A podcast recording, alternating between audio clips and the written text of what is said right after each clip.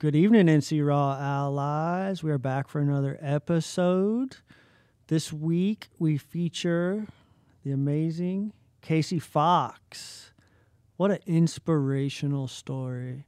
Um, she went. She goes in in depth about what it was like to um, kind of forfeit custody of her of her son, and then the process that she um, experienced to to get him back and, and retain custody of him and what life is like today. She's an amazing chick. Uh, I really enjoyed talking with her. I think she has a lot of insight into what many, many folks deal with um, in active addiction, right? Being a parent and dealing with that and balancing that. So give it up for the amazing Casey Fox.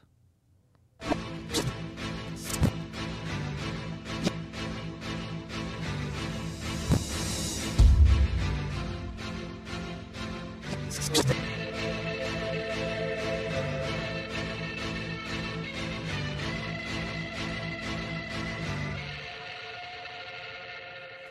individual, living a miracle, staying indivisible, connected to God and my physical. Essence of my spiritual presence is visible, totally leaving you unaware of my mental subliminal. Used to be a criminal, living so minimal, but things have changed in my life. It's going through different intervals. Finding that balance is significantly difficult. Timing is everything, so my timing is critical. Rhyming is literal, the unforgettable. That's why I stand before you impeccably so presentable. I give respect to you, know that I am respectable. I've always wanted acceptance, is that acceptable? I am the rival, expected to be exceptional. And I'm a grown man, handle business like a professional. I am incredible, the unconventional. And you stopping me from chasing my dreams is unpreventable.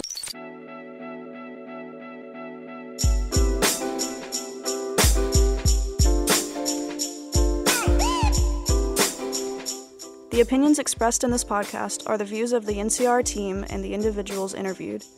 We do not consider ourselves to be mental health professionals. Our mission is to explore the various pathways to recovery and to give a voice to those affected by or involved in the care of substance use disorders. Some content may be mature for younger audiences. Viewer discretion is advised.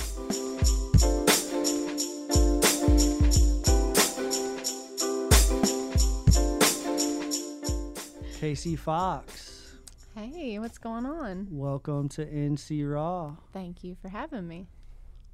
What's up? What's up? Been a while. Yeah, been a minute. Mm-hmm. We also have Caitlin Ledford back at the table Mm-hmm. What's up, guys? for Glad the to be here. for the how manyth time now? I don't. Too many. Just kidding, baby. No. You know I'm gonna keep. You know I'm gonna keep bringing up the fact that w- the first day I met her, right? You remember the first day I met her at the bowling alley? I'm gonna oh, bring Oh, it up yeah, every yeah. time. Every time you come to this show, I'm gonna bring this up just in case we got some new folks tuning in. Oh, you haven't told it in a while anyway. I haven't told it in a while. I had me I had made the connection with Caleb.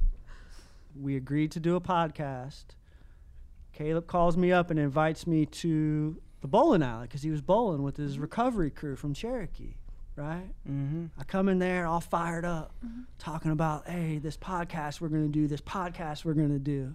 And Caleb, and Caleb's all excited when we're talking about smashing it. people in bowling. Yes, killing bowling, Right. killing bowling.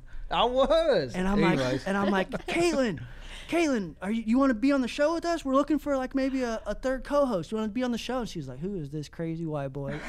All fired up in my face talking Uh-huh. about, huh? Huh? Yeah, I did. I was like, who in the world is this? And then it was just, I just hadn't come out of my shell yet at all. That's where I'm going with it. And I was focused. I was zeroed in on some bowling. I was like, this It guy didn't help you, trying no? to- it goes to show the level of growth that you've come in that Comfort seven, eight months. Get out of them. And now you're now every time I talk to Caleb, he's like, Caitlin gonna be on? Got a mic for Caitlin? Got a mic for Caitlin? See, I'm always going to bat for her. She don't think I do. I do. I know He does. you do. he does. I love being on the show. You better guys. I know. do.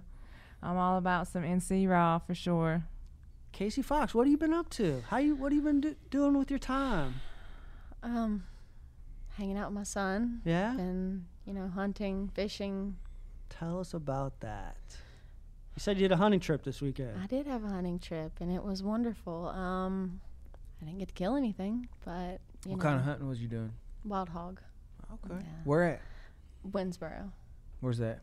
um, near Columbia. Okay. Yeah, in the vicinity.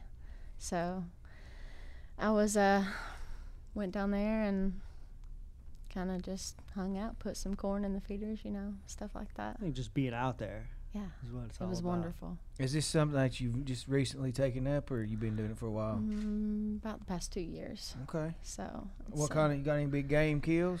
Talk eh, about. about Big game kills. you go straight for the big ones, huh? Say I know a little bit about it. I got. Let's start. Let's start with the little kills, because because I got some pretty impressive stuff on Okay. that. I got, What like? my first kill was two hogs, one shot. What? My second kill was two hogs, one shot. What? That's nothing little about that. How big Well, was they- they? 60, 80 pounds. Okay. So All right. they were pretty good. What was you using? Seven millimeter 08. Oh, love it. Her name. Her name's Lovey. Yeah. Yeah, that's her name. That's a that's So, a gun right there Yeah, now. that's a good gun. you know. um, then I got a hog that was uh, black and white, looked like a dairy cow. It's about 250, 275. Wow. Nice. Yeah, she's going on the wall. Okay. Yeah, what's just up. waiting. Love it. I love it. But that that's uh, I got about nine this year, I guess. Okay. So Well, congratulations. thanks. It's amazing. We appreciate you coming on the show. Yeah, yeah. Look forward to getting to know what life and recovery looks like through your eyes. Right. Yeah, it's uh, Is your son into hunting? he he puts his little boots on and carries his rifle around the house. He's tracking hogs, so he'll he'll come through the house with his little rifle, and he's like, "Mom, did you see that hog run through the house?" It's like, "Yeah, I did." He's like, "I'm gonna go get it." so he's he's got a little 22. And he's finally started shooting. He's How old is he? he's four and a half. Yeah. So Good way to start him. mm-hmm. Yep, he he likes it. He likes it a lot. Caleb McCoy, what's going on in your life, man? Okay. Uh, All right. We're going to go there. So I, I what better time than now? Yeah, I had a, a situation ri- arise today. I thought that everything was gonna go smoothly, but that's just not how life is, right?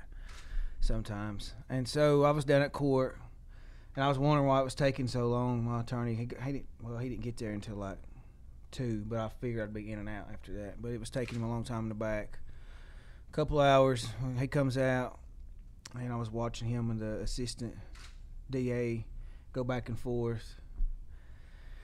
Long story short, he come back and told me that they uh, we're, we're trying to get a felony conviction dropped down to a misdemeanor conviction here in Jackson County, so I can run for council. So now here in Swain County, where I was at today, they're trying to convict me of another felony. This is you know old uh, meth charge from last year. And so he explained to him, you know, the things that I had going on in the community and, and going above and beyond and trying to give back and you know make the world a better place. You know, they was like, we don't care. We want he we, he needs to plead out to this. This is the only deal he's getting. Yeah. Which I had, you know, but before the first felony, and I'm not sitting here saying by no means like, oh, I, we should get I should get special treatment for the things. I, I'll take it on chin. I'm a man. I, I can do that. But at the same time, like, what kind of by doing that, you know, we- we're creating more of a problem, especially mm-hmm. you know when people see somebody that's doing all these right things, and if they did show leniency, that that's going to inspire them to to make sure that they're they're trying to do, you know Yeah. Do all the right things so they can they can have somebody go to bat for them. So yeah, they're trying to convict me of that felony, so I got that going on. The thing that I've learned about the criminal justice system It's just wonderful. my opinion is that just because they're not offering you a plea deal doesn't mean that when you if you do move forward and take it to trial that you'll get you will be convicted of that trial they really like you know, again, my opinion, they really try to coerce you and talk you. Oh, they got me dead to rights. Yeah, they got you dead to rights. Okay. yeah, I retract my previous statement. well, about this situation, yeah. yeah. But you know, it's I, I'm gonna be gonna be mad, gonna be my feelings about it for a minute. I'm obviously I'm not mad now. Mhm. I'm just gonna keep doing the next right thing, and whatever happens, it's not going to deter me from moving forward and keep making the impact that I'm making. So, Yeah. It's not going to influence Yeah. what you got going on. right. And Res that's hope, still stopping res me. hope. Yeah, if That's anything, right. it should push you harder. You know, to It does. um, it fuels my fire, man. It's you know that's how that's how I respond. You know, I'm I'm committed to this. If I'm committed to to you know the things that we got going on, and not just to to be half cocked in anything that I do. If I'm if I'm in something, I want to be the best at. You know, Yeah. be the best at it. So Absolutely. yeah, it ain't gonna stop me. Caitlin Ledford, what's going on with you? Um, You didn't, you didn't see that one coming? no, you took me by surprise, Rob. Um, It's like a no look pass. I played ball, man. I played some ball. Oh, I've actually, hopefully, uh, be getting my first real job. You know, but the things that I've been doing has been the um, a recovery program. It's you know, and it's really really helped me. Uh, oh, I got a lot going on. I started my classes for school. That's where I was going. with Sorry, the I forgot That's about what that. I was looking well, for. the job is huge too because I haven't worked in a long time, and I and before you know before I really um, started using heavily, I I did work. I worked for the tribe for two years. I mean, I worked at Granny's Kitchen for six years, and so and then I just when I started going to jail and stuff, I just stopped working and you know started selling drugs. And so now that I'm actually it'll be a, an official job like i pretty much got it. I just uh, they said they're going to call me about my to come in and do a drug test and then uh, the background check so but they they know already about my felonies so yeah. it should be fine. But yeah i started my classes um, just a few hours but i'm getting my foot in the door up here at sec so i'm excited about that it's going Yeah, good boy. What's up, man?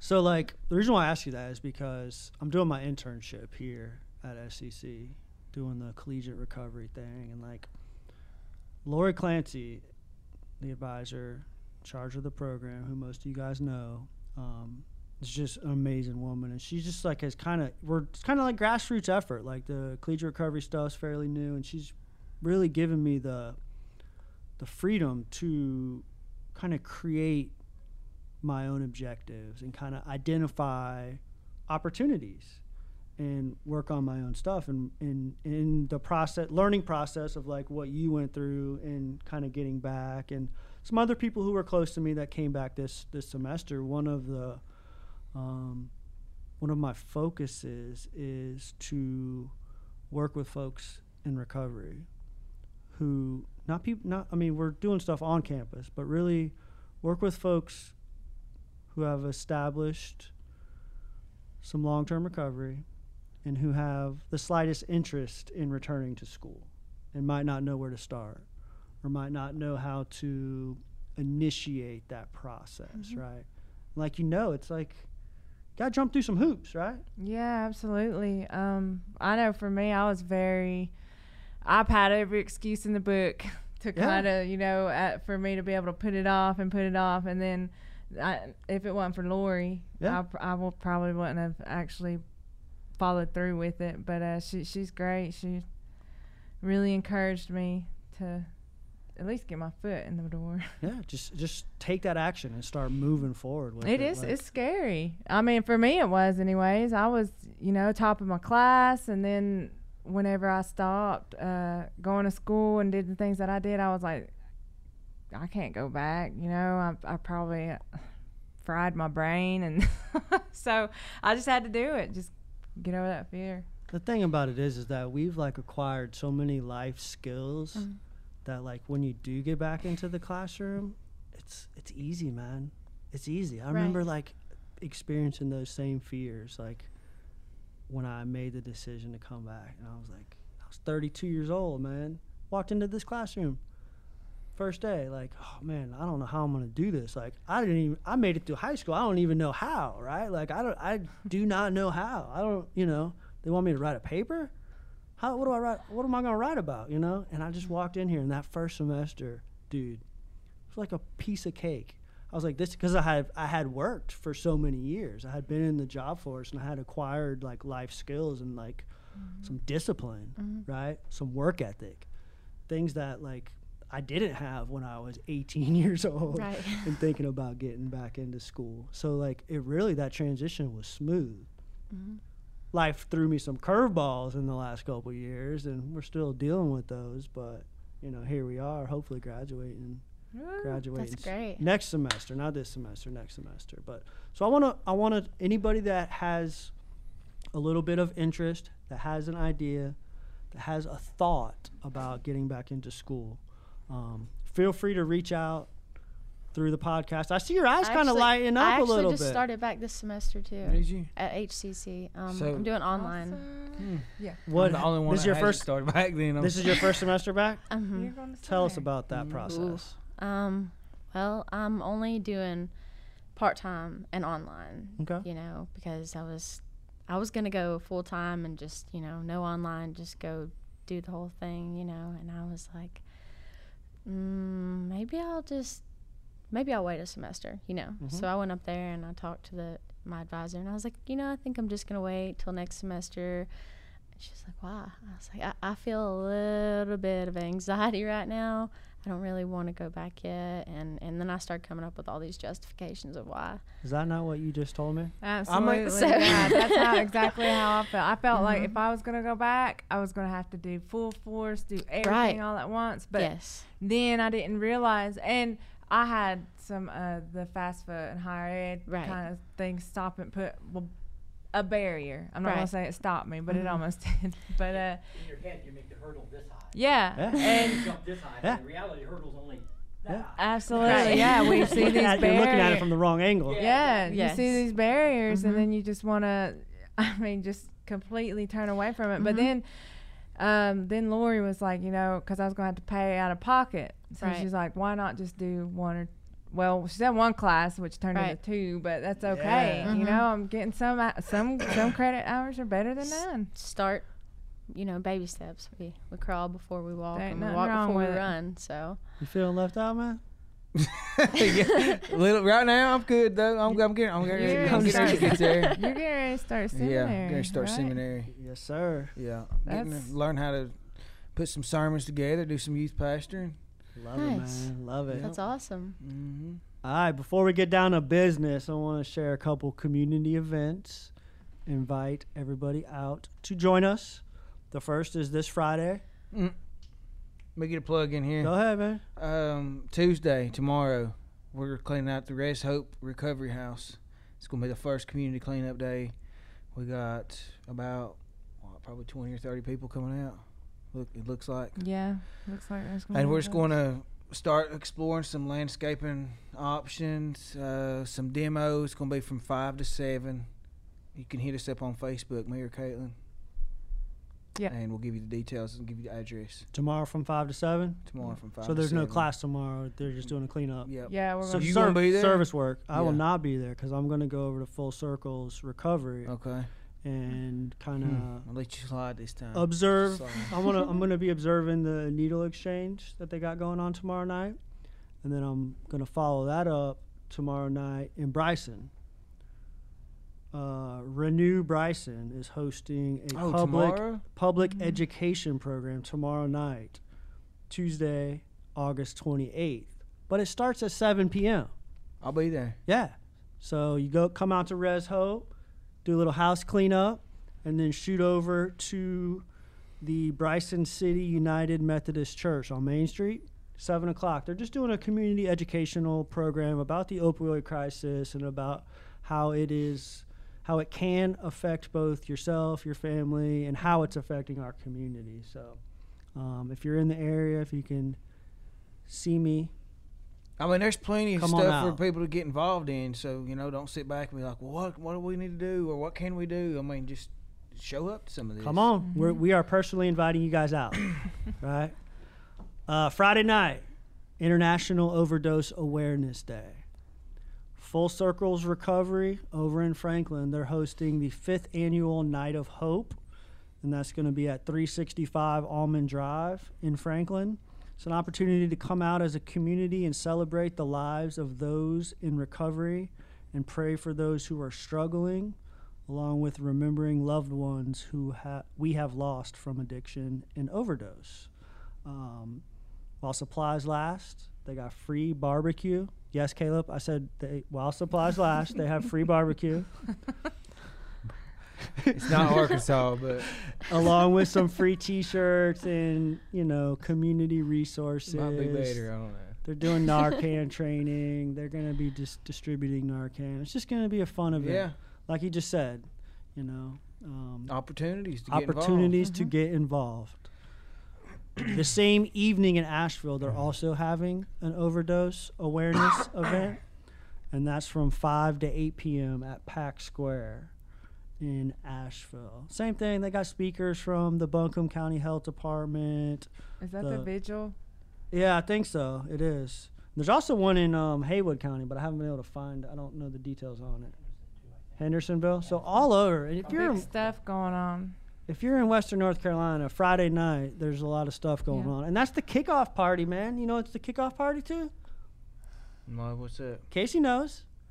Friday, August 31st is the kickoff party to Recovery Recovery Month. Month. Yes. Yeah, baby. That's it. Yes. Yes. So like, let's get the party started. She's yes, on that's it. it.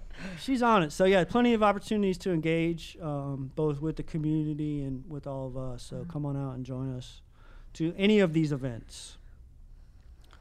I also have uh, a recovery anniversary to celebrate tonight. Caitlin. Caitlin Ledford. Really? oh, Kelly. Kelly who? I don't. I can't say her last name. Nice. Kelly Nicewanger is celebrating seven years on Thursday night. Wow. So Yes. tons of love for Love Kelly. you, Kelly. You're amazing. Oh. She chimed in on one of the Facebook posts. So I seen that. Yeah. Yes. Seen that. Nice. beautiful work. We're super proud of you. If y'all want to get an on-air shout out, find our Facebook post, drop your date, drop your name, and we'll give you some love on air. So, awesome job, Thought Kelly. they had a one Congrats. a days ago. Did they? Yeah, I don't know. Some guy. Caleb. Yeah. Oh, Caleb. yeah. He. Uh, Come on, baby, come on. He's checking his checking his watch. So tomorrow will be 17 months, Yep. but, but this past Friday was a year out of jail. Yes, sir. That's Amazing. wonderful. Yeah, a year out of jail. Yes, sir. Wait, is it 18 months tomorrow? No, it's 17 months. Okay. Anyways, um, Friday, this past Friday, I was a year out of jail, so I'm I'm really proud of, you know, how far I've I've been able to come, and it's you know it was a lot of hard work, and it was it, it wasn't a lot of hard work, you know. Whenever you're inspired by something, it kind of just draws you to it. You don't have to really work hard a lot. Just maintain just kind of maintain flows. focus. It flows, Yeah. man. It flows. But that's Yes. huge. You know, that is a, m- Dedication. a milestone because you when you went from can't even stay out of jail for three weeks, you know, to being able to stay out of jail for 12 months. Uh, not just out of jail, but also maintain long-term recovery Oh, throughout yeah. that Mhm. process. Yep. I'm proud of you, Yeah, bro. that is wonderful. and that that brought us together. That brought the show together. You're, you're bringing your community together by doing all the things you're doing, by being the face, and by putting yourself out there, making yourself vulnerable. Right? You used I'ma- to I'ma go toot your used to horn, go man. to I'ma toot your McDonald's horn. to pick up your drugs. Now you went to McDonald's to plan your recovery podcast. Yes, ma'am. Subway. Subway. Oh, I went to McDonald's. No, I went. I went to McDonald's for free to say there. Subway. Subway. Oh. That's my spot right there now. Caleb, dude, What's up, man? what, what you been reading? What's on your mind? What I've been you been- reading? what you Oh, a been little bit paying of Goggins. Yeah, David let's talk Goggins. about that a little bit. All right, let's talk, man. What you want to talk about? I want to talk about that. Well, you kind of know what I've been reading. I do. Je- what's his What's his name? Jesse Itzler. Jesse Itzler Yeah, wrote a book, called "Living with a Seal." Living with a Seal. He moved the world's toughest man into his house with him and trained with him for 30 days. Mm-hmm. David Goggins, who's done some of the toughest foot races in the world. He was the he was the world record holder for most pull-ups in 24 hour period. Now, and he's really inspired me.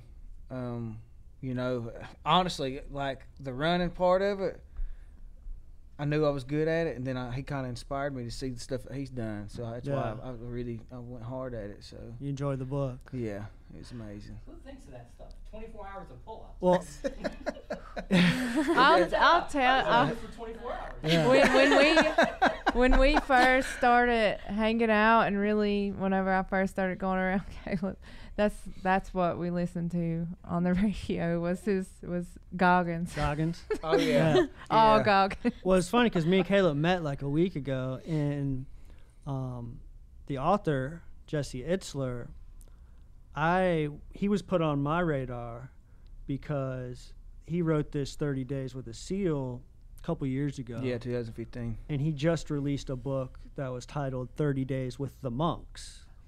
And he went and lived with the monks for 30 days. They're Russian monks up in Pennsylvania. They're dog trainers. Hmm. And so he was he's just doing these things. And he's just a normal dude like us. Like he's into sports. He's not like the type of person that would be hanging out with this like super athlete. Yeah, You right. know? I mean, he's just a dude like me, you know, like, and uh, I'm, I'm just a dude, Just a dude. right? And it was just, it was like, it, it was, it was on my radar, and so like, for somehow the topic came up, and I was like, oh yeah, I know that dude yeah, dude. we were sitting there talking about like Yeah. Goggins. He's like Goggins? Jesse Itzler. yeah. Yeah, I was like, oh dude, yeah. So that's on my on my list of things to read is is that. I know Yeah. it's just you know it's amazing. Um, whenever you really take your recovery seriously, as far as like balance goes, you know you stay balanced in, in your physical part, your diet, your spiritual, you know aspect, and everything. And and for me, just plugging that you know addictive mentality into into like running, you know, or whatever that may be. It might be school, it might be whatever you know, might be your job, you know, and you want to be you want to make manager. You know what I mean? You you've got already got the tools, you've already got the mindset. You just need to plug it into something positive. Yeah, absolutely. So before we get into Casey's story, I wanted to ask you guys um, something that's kind of been on my mind a little bit that I've been kind of processing through. Last week, WLOS, the local ABC News affiliate here in the Western North Carolina area, they covered a story um, about an organization called Greenworks. Who they're like an environmental um, community-based organization who has begun installing um, needle drop-off containers along the French Broad River, and they're doing that to, um, you know, prevent pollution, prevent people from leaving needles around, and prevent these needles from entering the local waterways where people like Casey Fox take her son fishing all the time, and Right. like um, some of that. So I wanted to ask you guys what you thought about that, because in reading the story, um, it really like really got my brain spinning. But I wanted to know what y'all's opinions are first. I, About I that. want to. What was the what was the pros and cons? Like what kind of feedback was it getting? I mean, I don't have any cons. you know, let me be clear. Um, and so, like, I, I only see benefits. You know, I'm a I'm a huge supporter of uh, harm reduction. Mhm. Yes. Um, saves a lot of lives of uh, a lot of people I know personally um, have been saved through harm reduction models and tactics. And I think it's an amazing opportunity to plant seeds, right, and to show that compassionate care, regardless of where that person is in I, their, f- in I their feel story. like you know times have changed, and with those changes, that's gonna bring on those types, you know, things like that. that Outside the hasn't happened. box. right? And I mean, because you think about like the war on drugs, whatever, the big crack ec- epidemic, whatever they had mm-hmm. back in those days, back whenever that first came on the rise, they had different tactics that they used. So I mean, this is a new time, a new age, and I feel like th- that's what's needed is harm reduction, things like that. And I- every everyone like the crack crack epidemic. Uh, every time we've had something come up, we think we can arrest our way out of it. Mm. You know, and the first war on drugs was declared in 1914, and here we are still trying to arrest our way out of it. Uh, you know, it's time to do something different. You know, and it, it, we wait on leadership and wait on the government to do it, it's not going to happen. It, Yeah. has got to come from us. Yeah, I would agree. Um, really, like, it's a tough crowd, man. Like, I read the story a week ago when it published, and yesterday, just for like pure interest, maybe a slight, a tad bit of entertainment, I was like, let me go to the Facebook post. Oh. Like, let me just see what these people are, what our community has to say about these things, this this particular story. There was 350 comments on the post, so I started like spending some time looking at them, and I don't want to go into detail as far as what was said, but it's like mass hysteria is going on on this like one post of people just Oh, it's probably ready to kill somebody. yeah. Oh yeah. Oh yeah. Oh yeah. And like, it got it really got my brain thinking. And uh, you know this this could happen with any news story, right? This is just one in our backyard, right? Um, and really like, what all um, all three of you guys are peer support specialists, right? So you you guys have been through the training, right? And you know what what it's about. It's about changing our language, right? And changing how we tell our story and changing our approach to to the problem.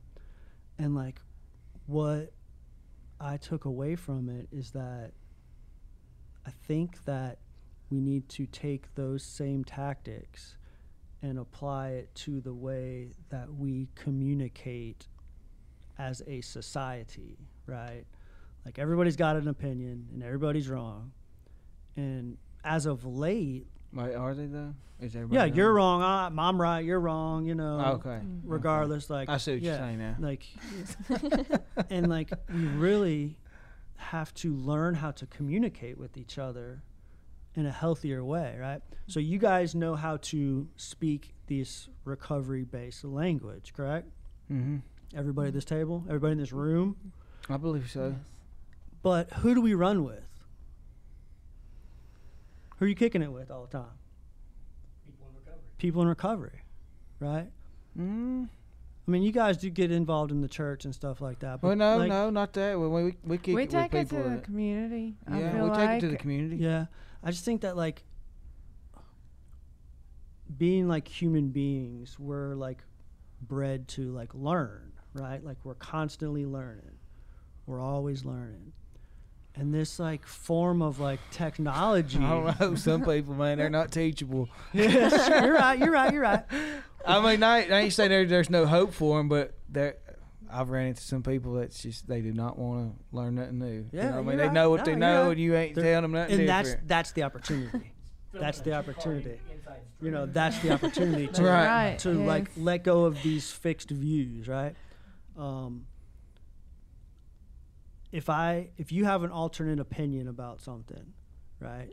The old Steve, even in early recovery, the old Steve would argue with you, right?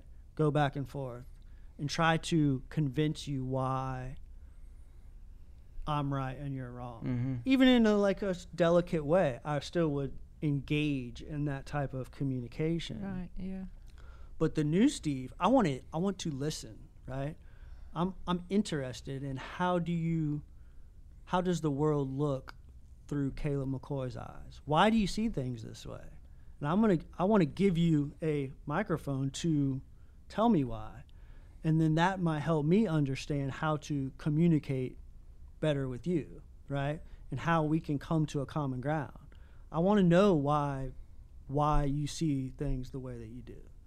Okay. Why do you have a different opinion than I do? So, uh, with that being said, some of the comments that you read, what's the common ground between you, you know, your views on harm reduction and the things that they There, were were- saying? I mean, it was, you know, a lot. The the vast majority of the comments were like, they don't care about themselves, they don't care about their families, so why would they care about putting it into that box? That was the consensus of of what what was going on. We have um, the drop boxes on some of our gyms, and unfortunately, they have they they're still finding right beside the drop boxes, like feet away from the drop boxes on the the playground, hmm or needles and spoons. Still yet, but we don't do it I mean, obviously not everybody's going to do it, but if we Mhm. can start getting more and more people to catch on and, and to Yeah. to be cognizant of the things that they're doing and like, hey, you know, there's a Dropbox right there. Well, I want to go over there and use that, and so that, that's why we do it. You know what I mean? It's not like to get everybody because I mean we know that's not going to happen.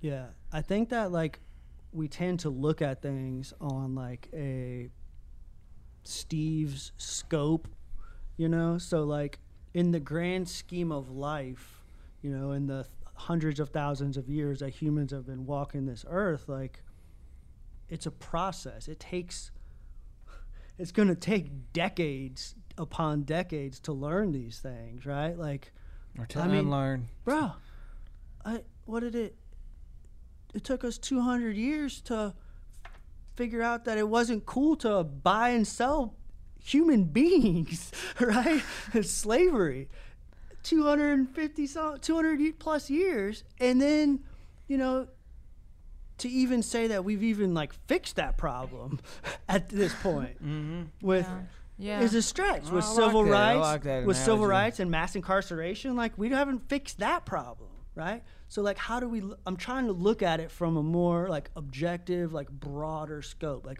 we want to fix the problem right now, and is that realistic to think about? when you look at it, up to us. when you look at what I just described, when regards to like slavery and racism and things like that, how are we going to change that in a, in our lifetime? I'm I'm asking for ideas, right? hey, we figure this out. We're gonna How- keep it to ourselves and, and we'll bottle it up and sell it. like how, how, how is that even possible to change an entire culture in that way?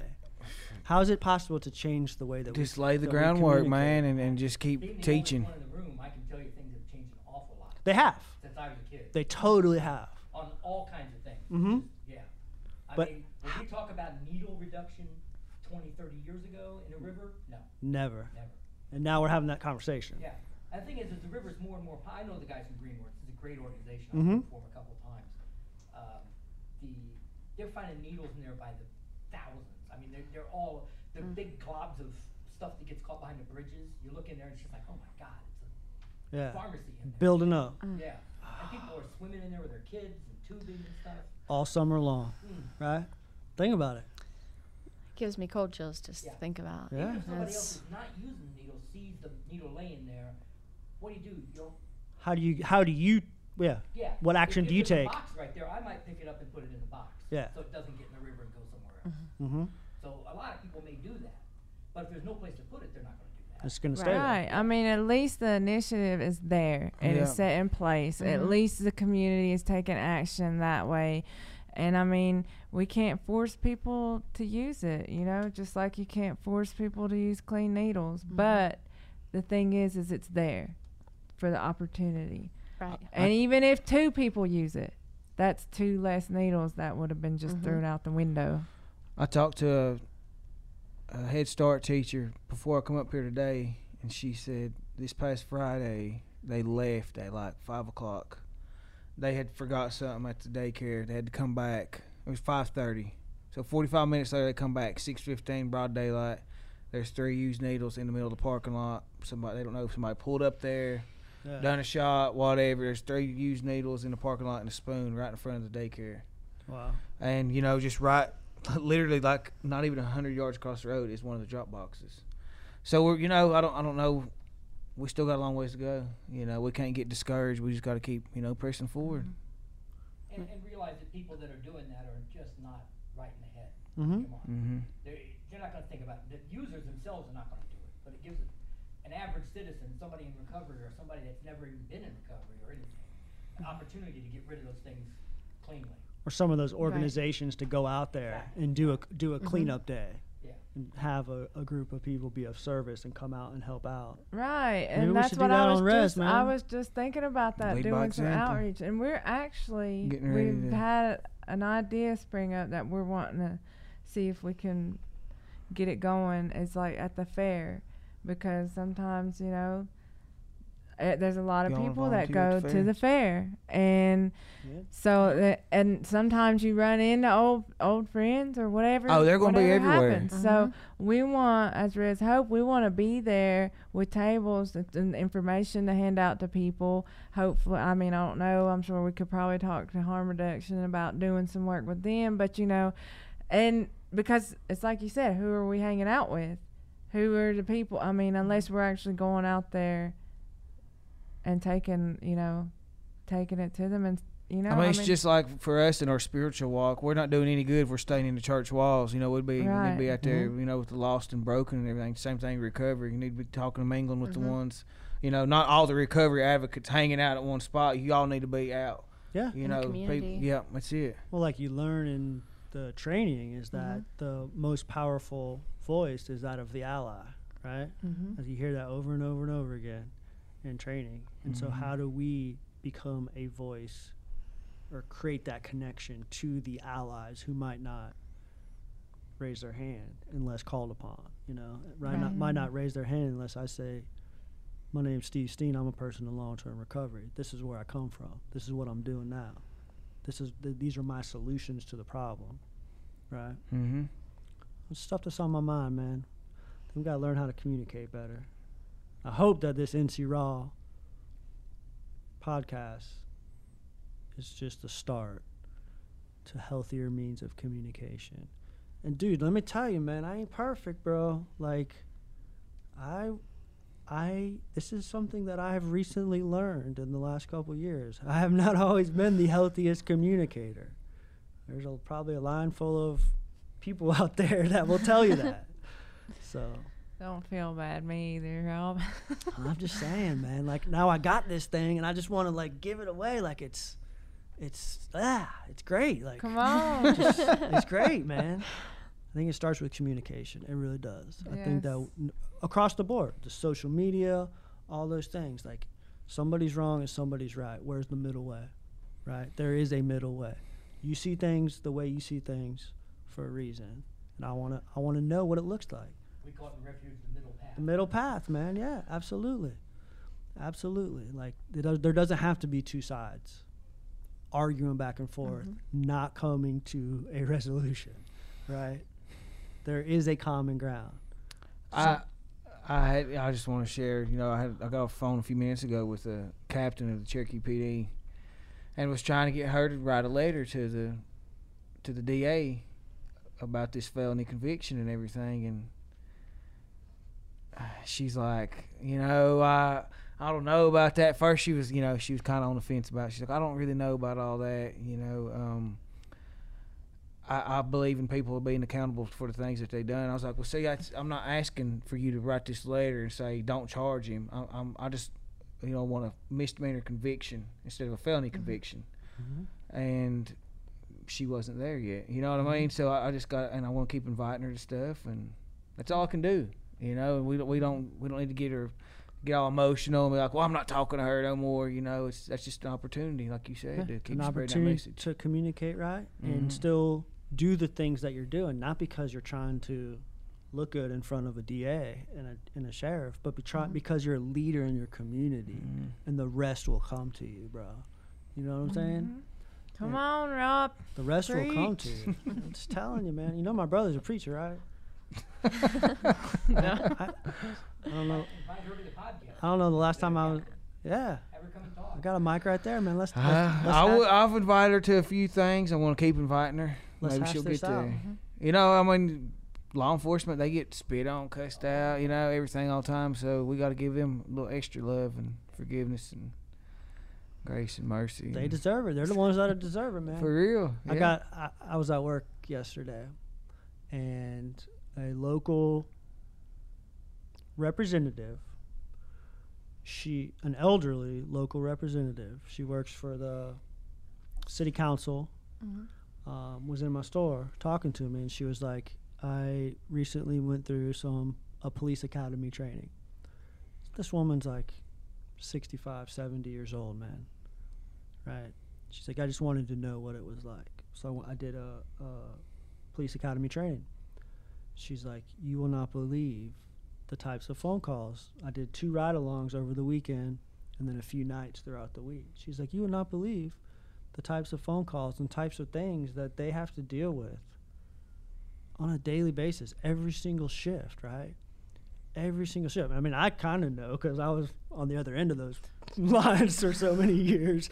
But like, you know, it's just uh, just think about like the impact that those got those folks' lives because of the havoc and the mayhem that's taking place. Like you're right. Like they deserve the love, bro.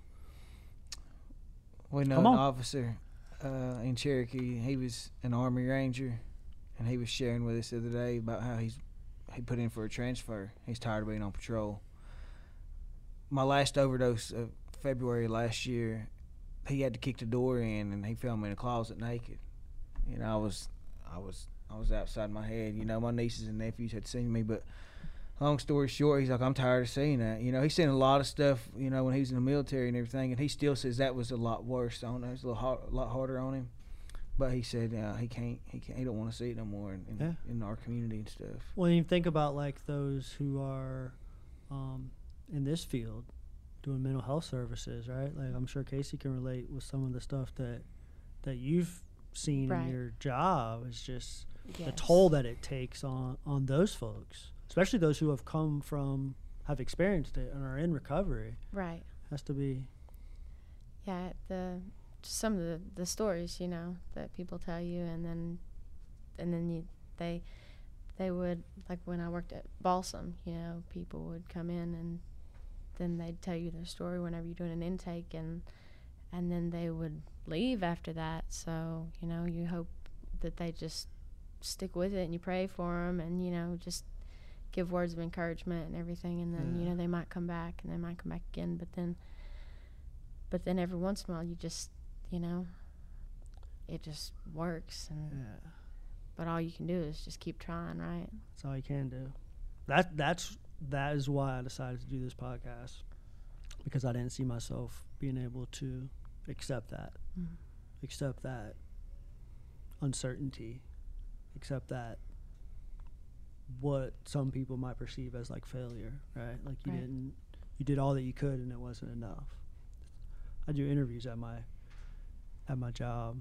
We hire sales associates they have like a scripted list of questions that corporate says we're air quotes supposed to Mm. ask and i ask my own questions and one, one of those i'm gonna say that right now Rebel. yeah I, I was telling y'all that before the, or the show started that i like to push the push the limits one of those questions that i ask is um, let's say that you did everything that you could, everything you could to make a customer happy, and it just wasn't good enough. They were still mad. You did every single thing that you could possibly do to make them happy, and they still left disappointed. How did it make you feel? What did you do? How did you respond? People don't know how to answer that question. they have no idea how to answer that question.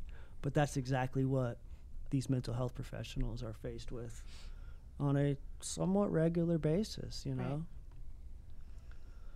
I feel like I'm babbling. So Casey Fox. Hey Yeah, I was just trying to like buy you some time to like ease the ease Oh. into the moment, you know? yeah, yeah i'm i'm definitely easing towards I could tell. You're smiling. That's that's a start, Hey, right? you gotta smile Yeah. So tell us about where you are from. How did you end up at this table? Hmm. Talking to us about recovery. well i am uh i'm from clyde and uh i started i started out got my whole you know got the whole recovery thing going on and then um when i worked at balsam dustin Yeah. roach was, Former uh, guest, yes also a contributor to some of this equipment. Helped us out. Got us a heck of a deal on the on these microphones right here. So tons Aw, of tons of love to. Dustin. Saved us some serious dollars. he um he reached out to me one day at work and he said so doing this podcast out at western um would you want to do it and i was like hmm yeah yeah I, w- I would love to do it you know and and then I, you reached out to me and uh and I, i've been looking forward to it Awesome. Did you have any kind of reservations about doing it? Mm. I get a little nervous with the whole public speaking thing and all that, you know. But but if you don't, you know, work towards it, then Yeah. if you don't step outside your comfort zone, then you're never going to achieve your goals. Come on. That's what recovery is about, right? Talk a little bit about what your goals are. you didn't know I was going to go there first. I, I didn't. I really didn't. Um, my goals as far as just goal, Life. my life goals. that's What's the one year goal? What's some one year goals? one year goal? Um, I I would like to know what I want to do as far as like I, I started school back, like I said, but I, I don't know what I want to major in. So So you're just taking some general ed classes now yes, prereqs. to get your feet wet, Yes. ease so, into the process. hmm So I'd like to uh, I'd like to figure that out. And uh, gosh, I'm not sure. I've got a lot of goals. um, Come on now. I'd like to get more, you know, more involved with the community as far as the as recovery. I've I've not been as involved as I'd like to be, but I'd like to step into that. Uh, you know, I'm, I'm planning on speaking at the recovery rally in uh, at Right Lake around the corner? Junaluska. Yes. Uh-huh. So last year I did that, and I, I didn't know that I was going to be doing that. I thought I was just going to go. And um, my boss at the time, Tabitha Bradford, said, "Yeah, you can you can go for like an hour." So I go, and then I find out that I'm going to be speaking. So you showed up as a attend in attendance Right. to observe and take part in the festivities. And Yes, somebody hands you a microphone. Richie Tanner Hill. yeah, and Uh-huh. um, and Tabitha were like, "Hey, here you go."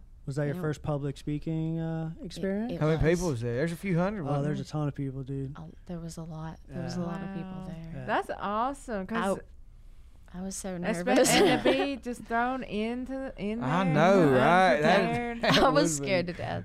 And my boy That's so Caleb always cool. talks about like stepping outside your comfort zone Yeah. and doing things. That's that- Yes. like way outside Uh-huh. your comfort zone. There was nothing comfortable about it, really. So describe what that that kind of resistance might have felt like, and then how did you feel after you were done? Well, I felt I felt completely out of place, um, in in going up in front of all the people, Uh huh. and then I was trying to figure out Thanks, within a very short amount of time, you know, kind of pretty much on the spot. What am I going to talk about? What am I going to say? What if I don't talk loud enough? So I just kind of went up there, and Tabitha went with me, and um I just started talking, and then then all these words just came out and went together, and it it worked out. It worked out pretty good. Afterwards, I was I felt a lot better, you know. What did you say? no, I gotta, It's my job to ask the In, difficult a- in a questions. synopsis, like what? It, wha- Yeah. Well, I I just kind of talked about how it was great for people to, uh, because we were talking about you know how I worked at the Balsam Center and how long I'd been in recovery and everything, and then I just kind of talked about how people come in, and they're really you know they're really conservative and and isolate and everything because that's I detoxed at the Balsam Center, you know, and that's what made me want to work there. So I know how I felt when I got there. After that, I was just like people just kind of open up and they blossom like flowers. Which you got to cool. experience that firsthand. Yes. So, for people who are not aware, the Balsam Center is the local detox and crisis center, yes. and that's correct. And Yes. so you you experienced detoxing there Mhm. personally, Yes. and then coming full circle hmm and working there. I, I told them when I was there, and they looked at me like I was crazy Mm. because I, I was there and I said, This isn't really that bad. I said, I'm going to work here. And they were like, Okay, you know. And I, I'm, I guess people said it a lot, you know. And I was like, Oh, I'm going to do it. I'm going to work here. You'll see. And then the, the therapist there, one of the therapists I was doing, um, I got out of detox and then I went in and I was doing SAIOP, which is the substance abuse Mhm. intensive outpatient program. And the therapist that did that was like, I went to pick up a friend of mine after I got out of detox, and they went to detox. So you left detox and picked I- somebody up and brought It, them. yeah, it was like a, a year later, Okay. and then I was like, I wonder if he still works here. So I asked for that that particular therapist, and uh, he's like, "How's everything going?" I said, "It's going great." He said, uh, "Do you still want a job?" And I was like, "Are you serious, Whoa. or is this Never. a joke?" You know. So um, he said, "Yeah, I'll, I'll let's go back. I'll get you the application." And I was like, "There's no way this is happening." You know, they're they're they're joking with me right now. But then uh, I turned in the application, and uh, I was sitting at the house one day, and Tabitha Bradford called me, and she said, "I heard you'd be beneficial to our company," and I was like, "There's no way this is really happening." Like, really? She said, "Do you want to come in for an interview?" And I was like, "Yeah, sure." I went in, and th- I got the job, and it was I was super excited, you know. She called her own shot, man. Let's wind it back and let's talk a little bit about how you ended up there on your initial stay and how you ended up, you know, um, getting to that point in your life Right. where you felt like you needed to come forward and go to a medical detox facility. I had a little bit of a push with that. Mm-hmm. you know, I I always talked about, you know, back whenever I was using all the time. I was like, I'm to I'm going to get clean, you know, I'm going to do it. I'm going to do it. And I kept telling myself, but then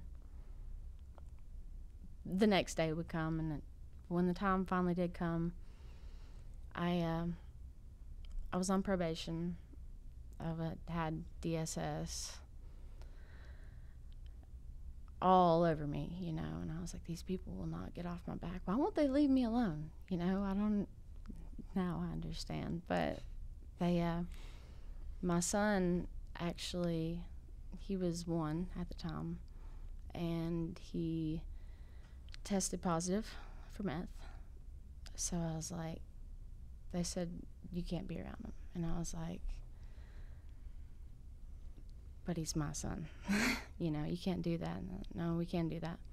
Probation, they were like, he was like, oh, I'm, I'm gonna lock you up. And I was like, no, you're not. You know, it just didn't seem real. So, um, I just kind of, I told one of my friends, I was like, I, I don't know how to do this. You know, let's, I guess I'll go to the hospital. So I went to the hospital up at Haywood, and I was like, I I walked in.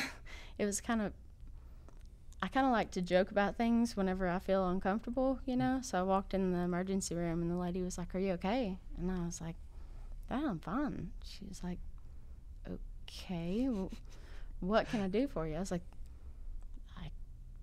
people told me this is where I should come to, to get help, so I'm here. And she's like, What do you need help with? I was like, I guess I've been on drugs for a while and, and I kind of just need to stop. So I don't know where to go. I don't know what to do, you know. And uh, she said, oh, okay. I was like, so if you can just point me into how, how to get into rehab, that's where I need to go. She said, okay. So I just kind of hung out at the hospital for about eight hours. And um, the lady came with like mobile crisis. And we talked for a while and people at the hospital brought me some food and stuff. I was just kind of hanging out. But then at like two o'clock in the morning, they're like, "You're not a danger to yourself. We're gonna let you go." I was like, "But do you know what time it is? if you let me go right now, I know where I'm gonna go and I know what I'm gonna do." So um, my friend stayed with me the whole time. I went went home with her, and um, the Balsam Center called me about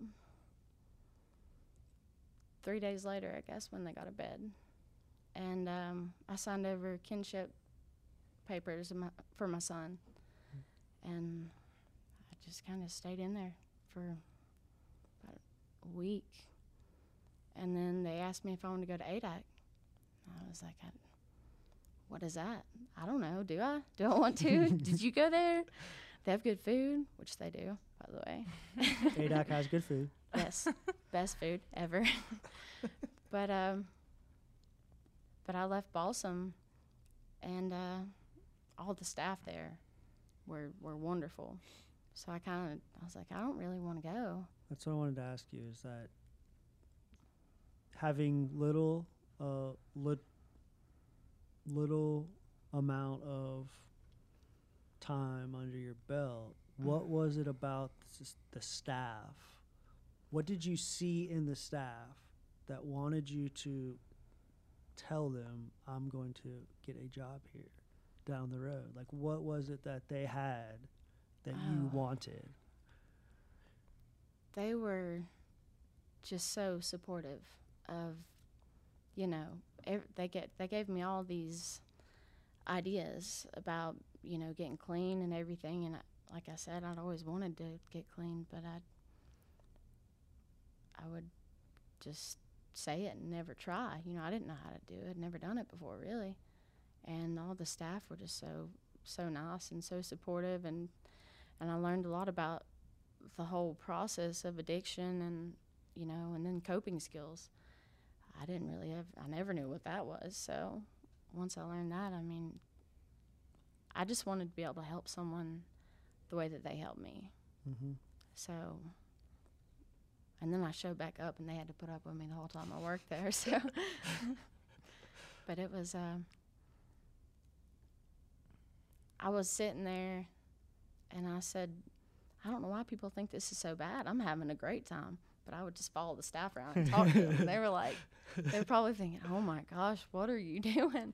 Go to your room," you know. But it was, I just kind of like what Caleb was saying earlier. You just get inspired by something, and it just kind of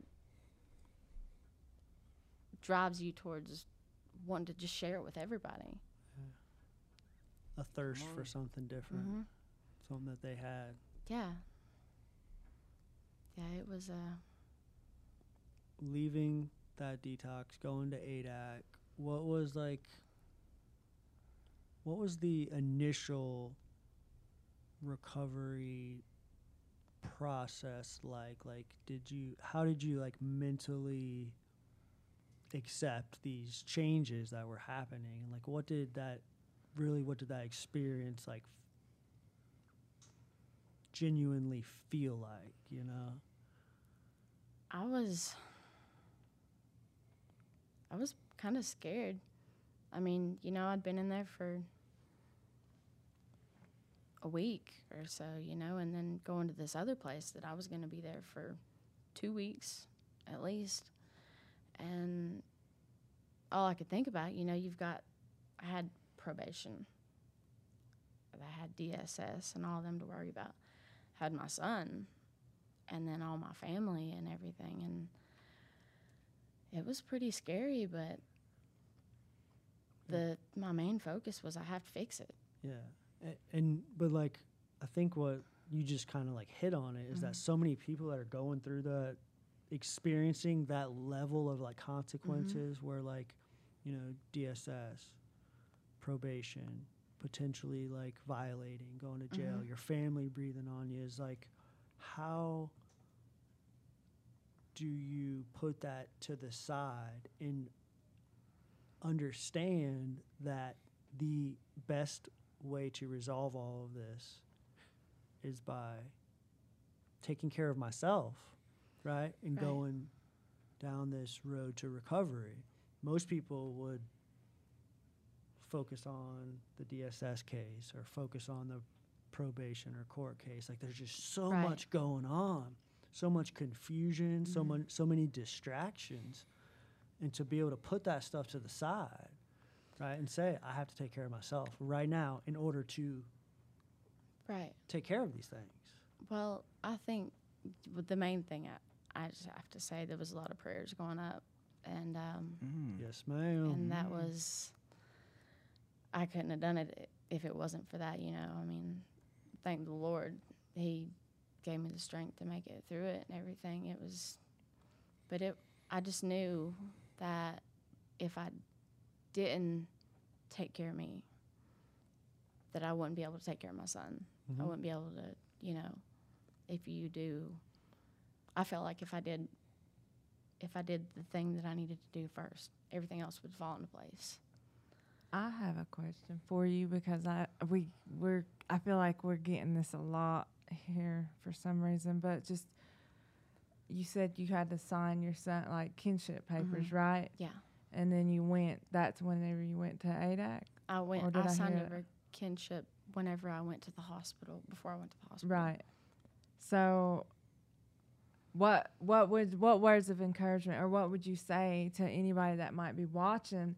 Because I've I've been hearing that a lot. Is p- that's a reservation that's people place on mothers place on themselves as you know they don't want to follow through with recovery or treatment or whatever because of their child. I mean, they want to Right. because of their child, but then they don't want to because of their child. Do you Right. know what I'm saying? Like, It's hard to make that or to take that step to to get your To foot in the door. leap to, of faith, right?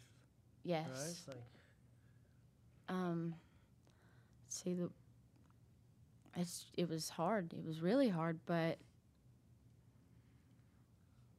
i think that that if you just once you take the first step you know and once you you do what you do to take care of yourself and everything then the relationship you know between me and my son now is it i just felt like a, a brand new person you know and it's totally worth it. But it was really really hard. Probably that was probably the hardest thing i've ever done. But it was amazing because that first little hug you get it was great. Worth all that work. yes. Right. And that's, you know, that's what I want people to hear, hmm you know, because it, I mean, whether it's, there's so mu- many different things that hold us back from taking that leap of faith. But Mhm. then, you know, just knowing that the payoff it's so much greater. You Know? yes and just to know that you know i guess for that sh- that short amount of time that you needed to take for yourself Mhm. to get yourself to the place where you're at now right you know it's part of god's plan yes yes I, firmly strongly believe that There's a, there's a lot of moms out there right now, especially you know in our community. I think there's what eighty something that's either in kinship placement or foster care. yeah 80 and a lot of people, you know, not when when I hear moms tell me that, like, well, I don't want to leave my son, and uh, most times, you know, they're they're babies. mm-hmm. Like, take care of it now, and I mean, your your your son or daughter's not even going to remember if you want. I mean, of course, you want to tell them about that, you know, when they get a little older, but. Uh, take care of it now. That way, it's not going to affect them as much, you know, and yes throw their whole world in a tailspin by mom having to, you know, be taken away from mom or dad or whatever. So do what you got to do today. Don't wait till tomorrow. Yeah, I think Mm, that's come definitely on. my biggest takeaway is that like t- taking care of yourself hmm in order to take care of them, mm-hmm. in order to take care of your family, in order to take care of that legal battle with your probation officer. You got to be in a good place. Mm-hmm. Yeah. You know, you have to be putting your your overall health and well being at the top of your priority Mhm. list. self-care is Self-care, number one baby. that's rule, right, Self self-care care is important. See that? Yeah, I see that. you see it, Casey I do see that with the flower that's blossomed Yeah. open. Uh huh. That's you. That's, that's all of us in girl. recovery. Yeah, it is. Hey. What was life like in early recovery? Like, what specific action or skills? You mentioned like coping skills, but like, what specific um, things did you do to like stay busy to develop those coping skills? Like, how? What did your recovery look like at that time? In that or those early days, like when you were figuring things out, how did you figure things out? I had a I had a lot of support. Mhm. Um, you know, I went to a lot of meetings and and stuff like that. I I did a lot of a lot of journaling and uh, just I like to uh, write a letter. I used to write a letter every day to my son and tell him about it, and I've still got him, so that you know when he gets old enough, I can tell him about recovery, and and tell him what I went through. You That's know, cool. Like Who taught you that? That's something you just came up with, One of the Balsam Center staff. dude. That's what's up Yep. right there, Mhm. man. Yeah, yeah i it like was. that a lot Yeah, I started doing that actually when I was still in the Balsam Center. I'd write a letter every day and tell them where I was and why I wasn't there. But that there was a lot of uh, a lot of emotions that went into that paper. So, How many letters you got saved up? oh gosh, I've probably got hundreds of letters. Really? You Yeah. put that thing in- mm. into a book, man. Yeah. You know what I'm saying? Make a write a book. It'd be some book. you know what I'm saying? Talk about changing people's lives, helping people. How long into this process of change? At what point did you like kind of take the appropriate steps or action to get your son back? In, reintroduce yourself into his life? Like what was that like Mm. for both you and him and probably your family too? Right. Well, uh, I couldn't. I couldn't go around him until, of course, if, until DSS told me to, Mhm. or told me that I could. You know, and it was very. Um, I was staying with my grandmother. I told her, I said, "My mom, I'm gonna stay with you. Don't let me go anywhere." You know. She had help with that from probation. They didn't let me go anywhere either. nice, but safe, structured environment Yes. for you. very very safe you know and um you know I, I was very open with her about my recovery and then just a little bit at a time they were dss was like you can you get an hour supervised once a week and I, at first i got really mad i was like an hour that's that's not that's not fair that's not right i'm I trying I worked this hard and all I get's an hour. you you got to be kidding me. but it was it was a great hour. I want to know at that first moment, that first hug you got from him, the first time you got to hold him, what did it feel like? It was the best best hug that I've, I've ever had. It was amazing, and they actually. I actually talked to the therapist when I was still at ADAC, and I was like, you know, well, I, actually talked to the therapist at Balsam, and I said, look, if I'm going to go to ADAC, I got to see my son. And they were like, we don't do that. And I was like, I need to do that. I'm telling you what I need to do this. So they set up, they talked with, you know, DSS and all that. And they got to uh, the lady that helped my mom. I signed over like dual kinship because my mom had to work. She couldn't just, you know. So it was her and her friend. And my mom got to bring my son to ADAC. And it had to be supervised by the therapist, and it was great. See, that's compassionate care, you know, like we talk about Yes. meeting people where they're at, right? hmm And providing the level of care that that individual needs. And though it wasn't like a typical thing that gets done, it's probably like against policy or whatever you would say. They knew that that what you needed at that time in your life to move forward in your recovery, Mhm. right? And to take the, the right steps and to take that action. Right. But they're not gonna, they're not doing that for everybody. Like the judicial system. but that is what you know that that is what we learn especially as peer support specialists Stu. we can't force people into a plan but you know Can.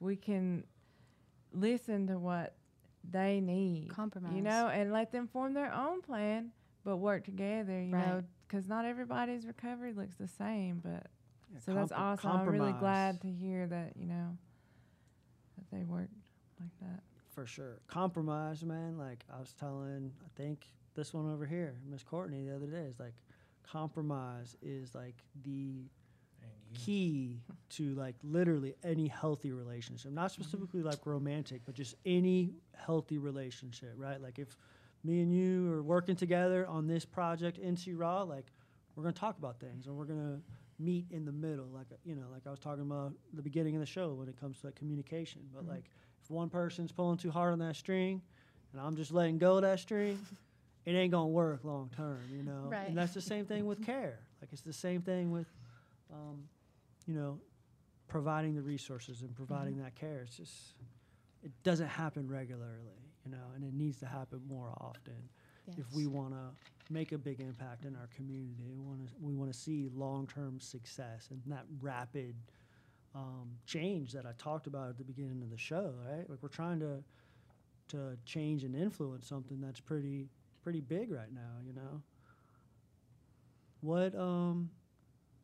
What did you talked about like meeting up with getting to see your son and meet your Mhm. son. What did um what was it like to transition back into that job?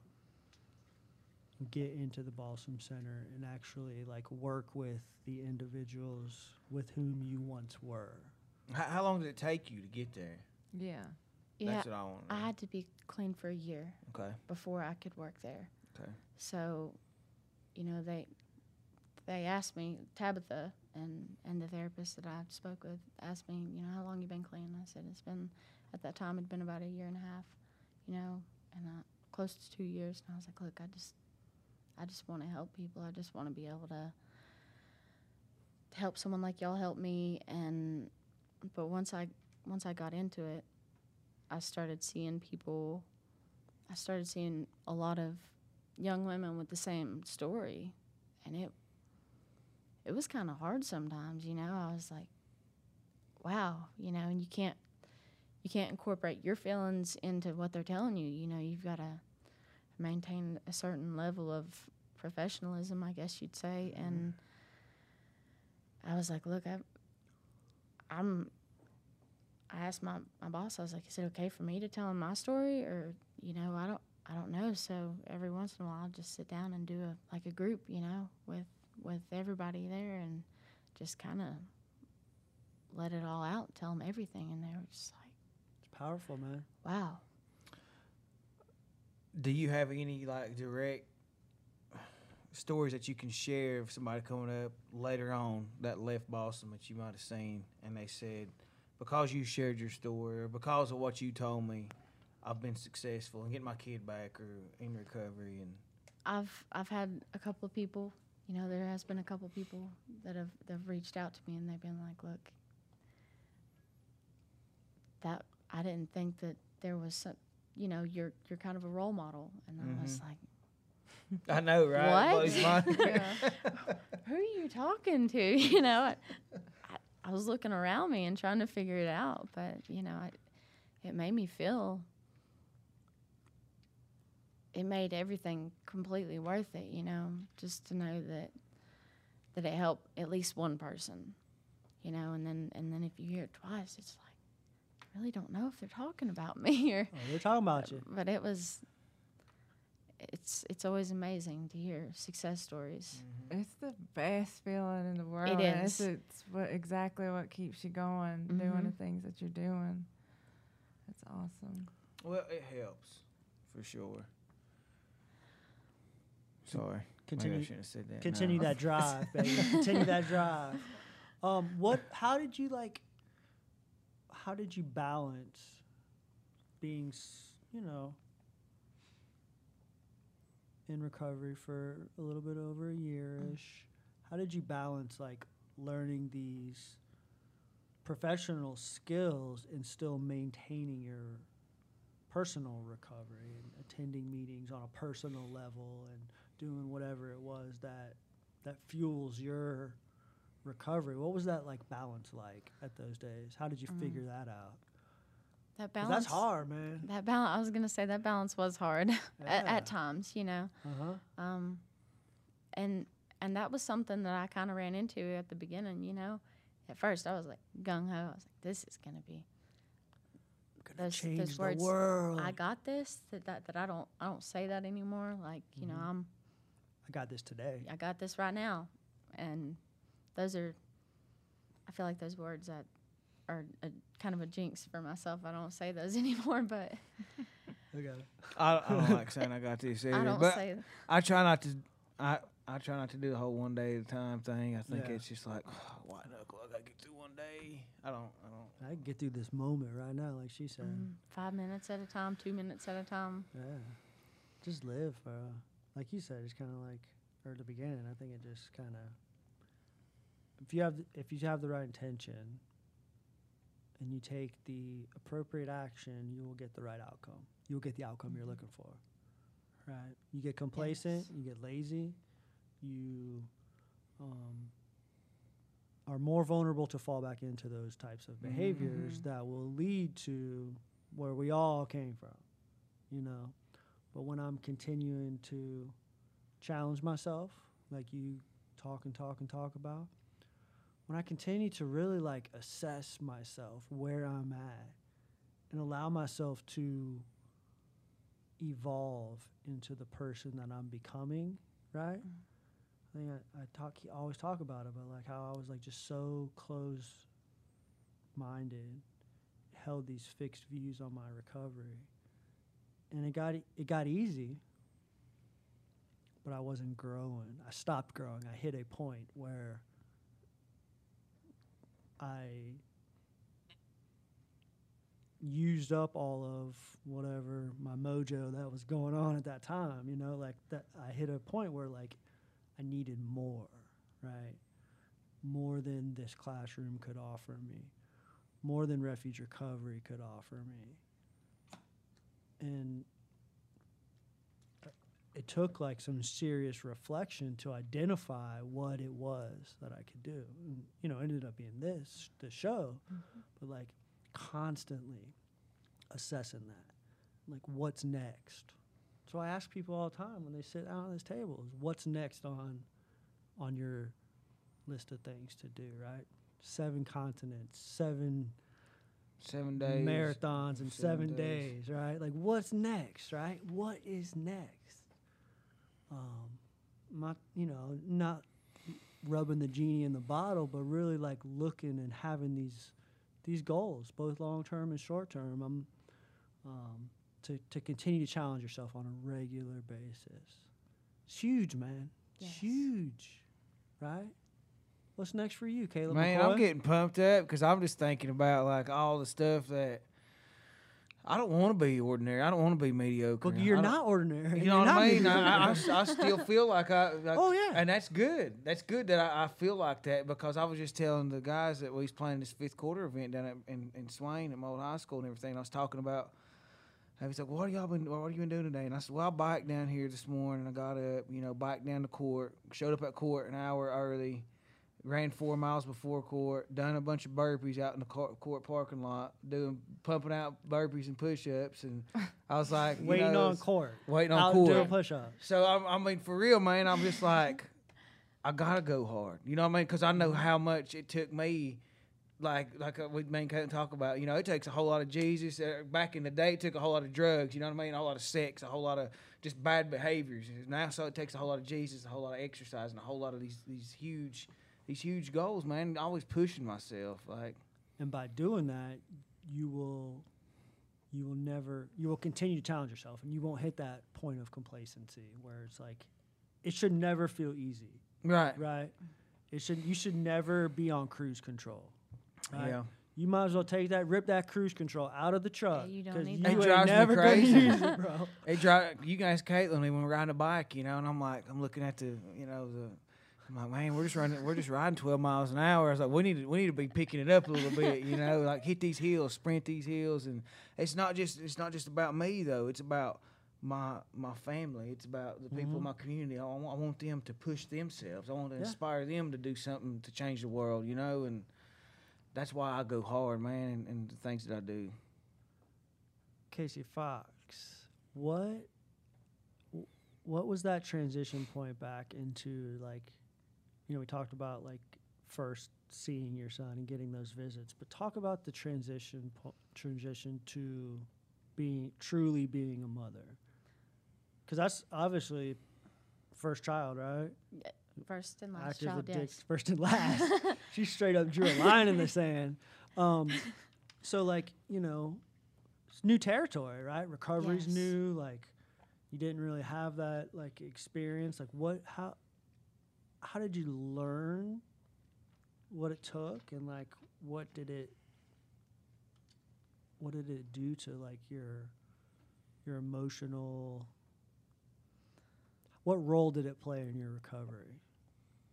It really being a mother. Yeah. Oh, it it really just made it I don't want to say it made it easy, but it made it easy. Mm-hmm. You know, um, I feel like it.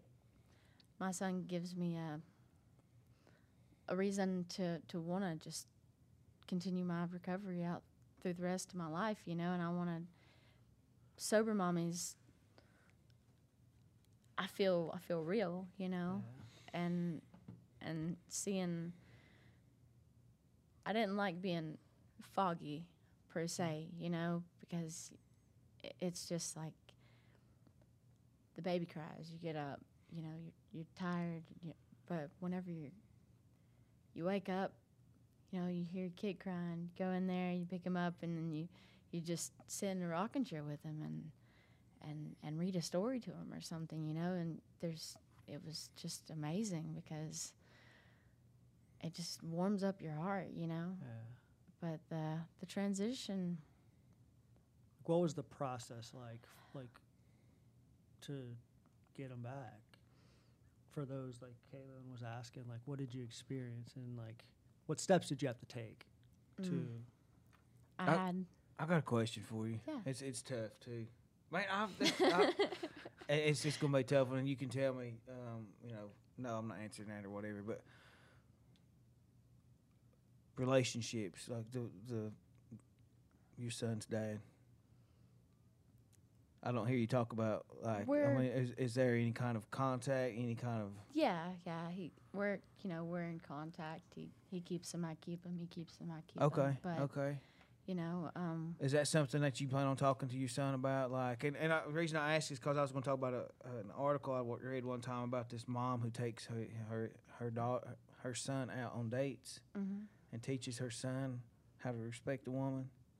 And I could just way I hear you talking about your son, I could see you doing something like oh that, I, I would like totally picking up the check, like pulling out your chair for you. Right. Like, yeah, yeah. It Yeah, was it was a pretty cool article. That so that sounds like a great article. I'll have to send that to you. Yeah, that'd be Okay. wonderful. all right. Um, I'm definitely all about and and I, I hate to keep going back, but whenever I found out that I was having a boy, you know, I was like, this is gonna be awesome because I'm gonna teach him. He's gonna be like the best little gentleman in in the world, and he opens if he can get the door open. He totally opens the door, but sometimes I'll I'll open the door because he just can't get it. You know, he's pulling earlier. He's just like pulling and pulling. I was like, after you. He said, "Oh no, mommy, after you." Like it's first, and I, and then my heart just melted. It, it he has that effect. But um, but yeah, that that's uh, going back to to what you said about you know the transition and the steps I had to take. It um, I had you know, I had the supervised visits an hour a week or so, you know, and then I was doing, and then it went to like two hours. And then after about a month and a half or two it took forever.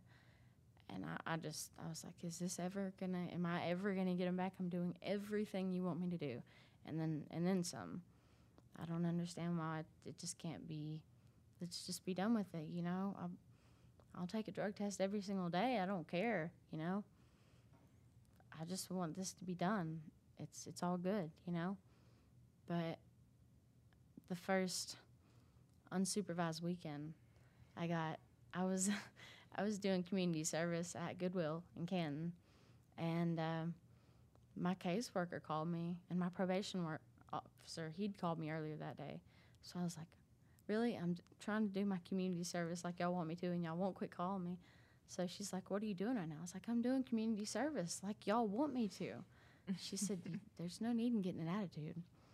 I was like I, i'm sorry i don't i don't mean to have an attitude what can i do for you you know just try to wind it back and take a deep breath and be mindful of because i don't know what she wants you know and she said uh, well is there any way that you can leave early I was like, I mean, I don't know. I told him I'd be here till whenever, but I, I don't know why. And she said, I thought you might want to go get your son. And I was like, and I just, I think I just left. I think I just like walked out the door, you know?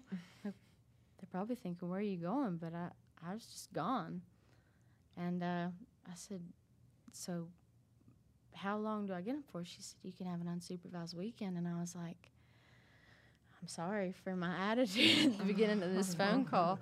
You know, I just want to apologize for that. And she said, mm-hmm. Yeah, if that's good, you should.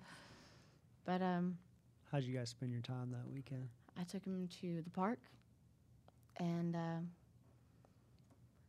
we went to the Canton Park, and we just kind of hung out. You know, I mean, he was still little, but we're just sitting there, and I'd take him, put him in the little swing, and push him, and then we go sit in the sand and play with trucks. I took him to McDonald's and got him ice cream, and then I took him back to Goodwill to show him off to all of the people, and they were like, "You just left." This is why I left. yeah, isn't he cool though? so they're like, okay, all right.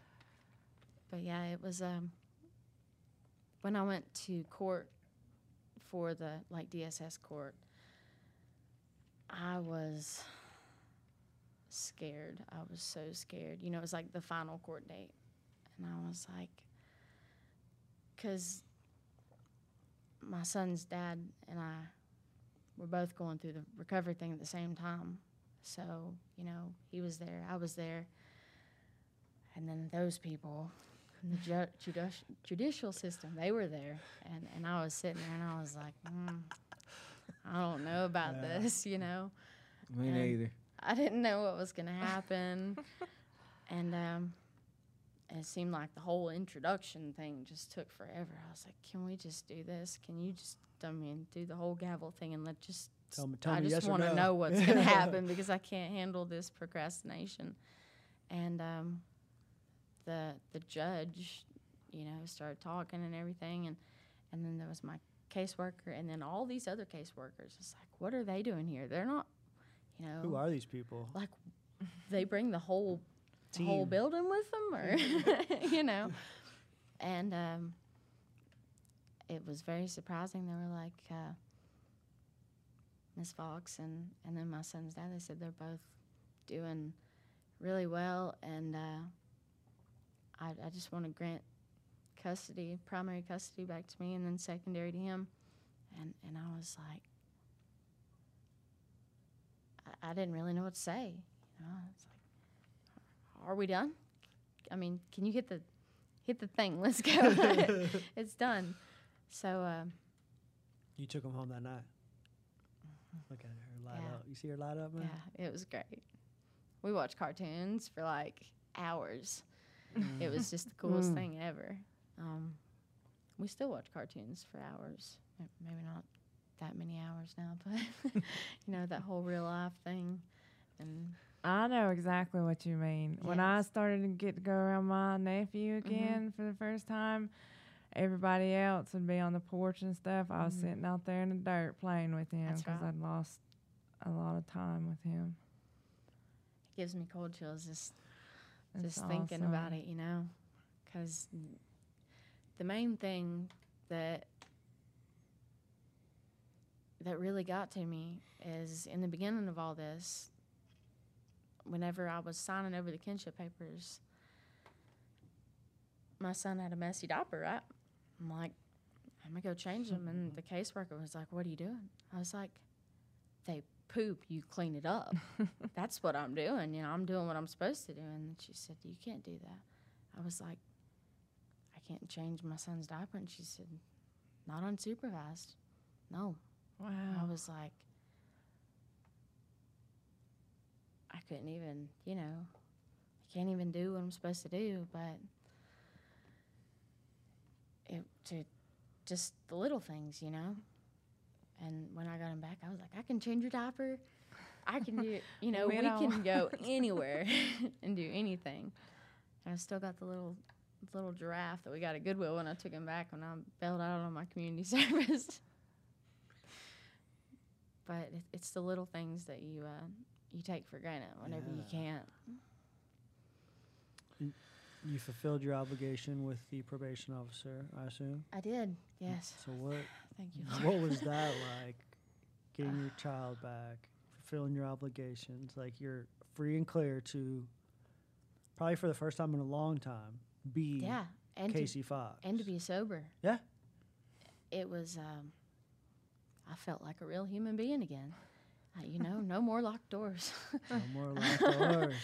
I um, I kind of just had all these things I wanted to do. Like, you know, I want to.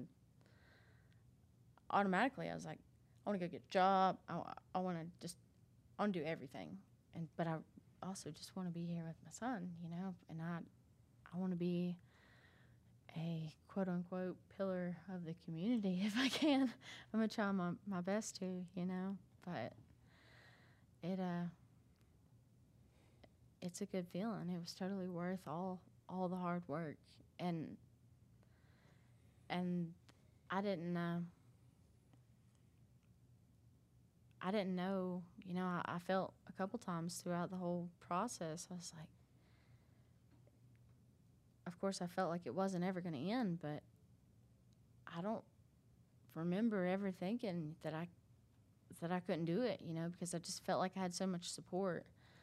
And that's what I wanted to ask you. You mentioned like when you first got out, you moved in with your granny. Mm-hmm. Who else was in your life that supported you throughout this process and kind of played that somewhat accountability role and, s- and support? Uh, my mom hmm and um, I was going to I went to a bunch of different meetings, of course, but my favorite meeting was at the Silver Door in Asheville, and um, and they were a great support. My church family at Beulah Baptist, they were, we'd be sitting there and you know, be talking about the Lord and the Bible and everything. And I was like, "Can I tell y'all something?" And they were like, "Yeah." I was like, "I'm ten months clean today." They were like, "Yes," you know, and just was like, "I just wanted to tell you. Let's go back to what we're doing now."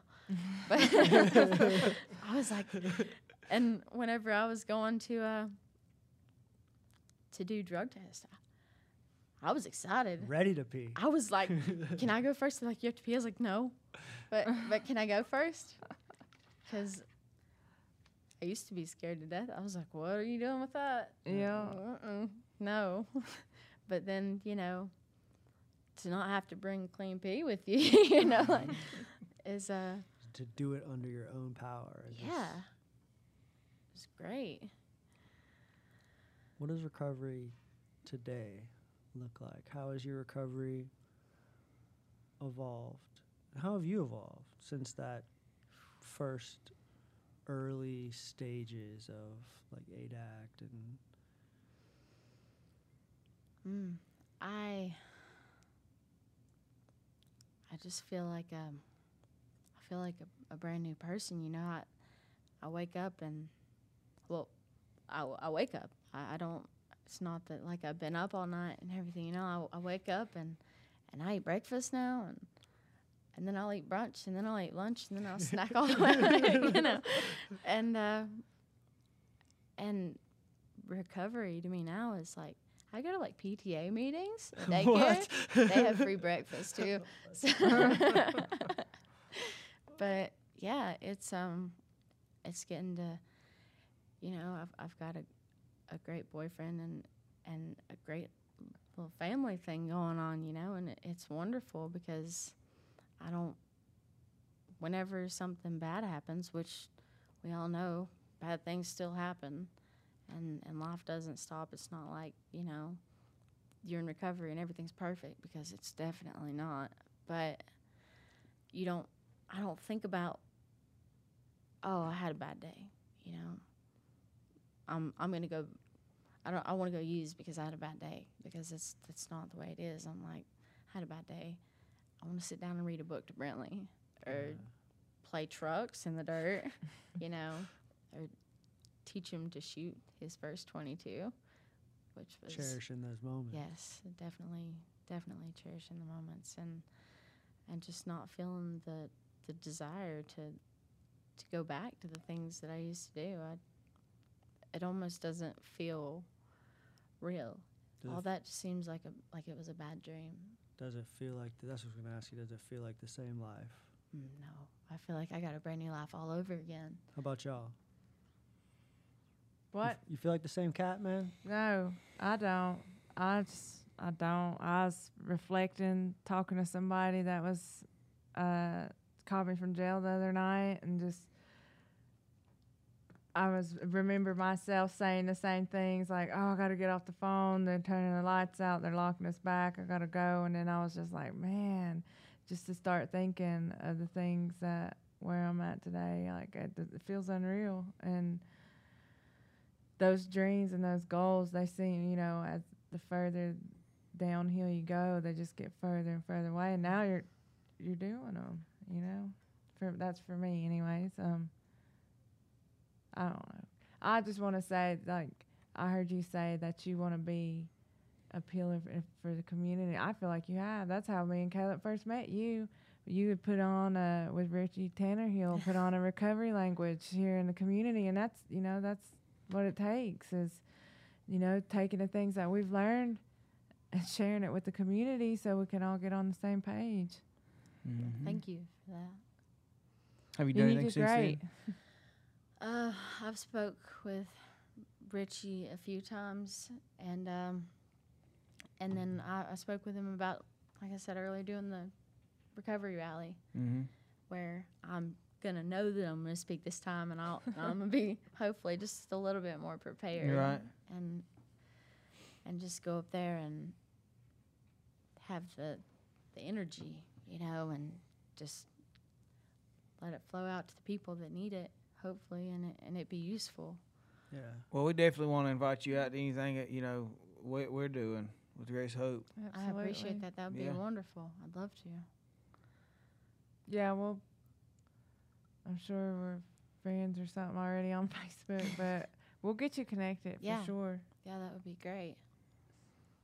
Well, I think we could circle back to the after kind of like getting into your story a little mm-hmm. bit and you um, reflecting on your experience. Mm-hmm. Let's circle back to the goals, right? That we mm-hmm. kind of started off this conversation with. and Right. Let's talk a little bit about what could potentially be on the horizon for you. You shared that you recently enrolled back in school but you didn't necessarily pick a major. Like, what's on your radar? Where do you see this thing going? Like, 'cause I saw you post some stuff a while back when you were planning on going, Right. starting this process, and you kind of had some, maybe something picked out or an idea. Yeah, I was gonna do nursing, Uh huh. and I just kind of got to thinking about it, and um, I just don't know if I want to do. It. Honestly, I'd like to do something wildlife, like fish and wildlife, something like that, forestry. Mm-hmm.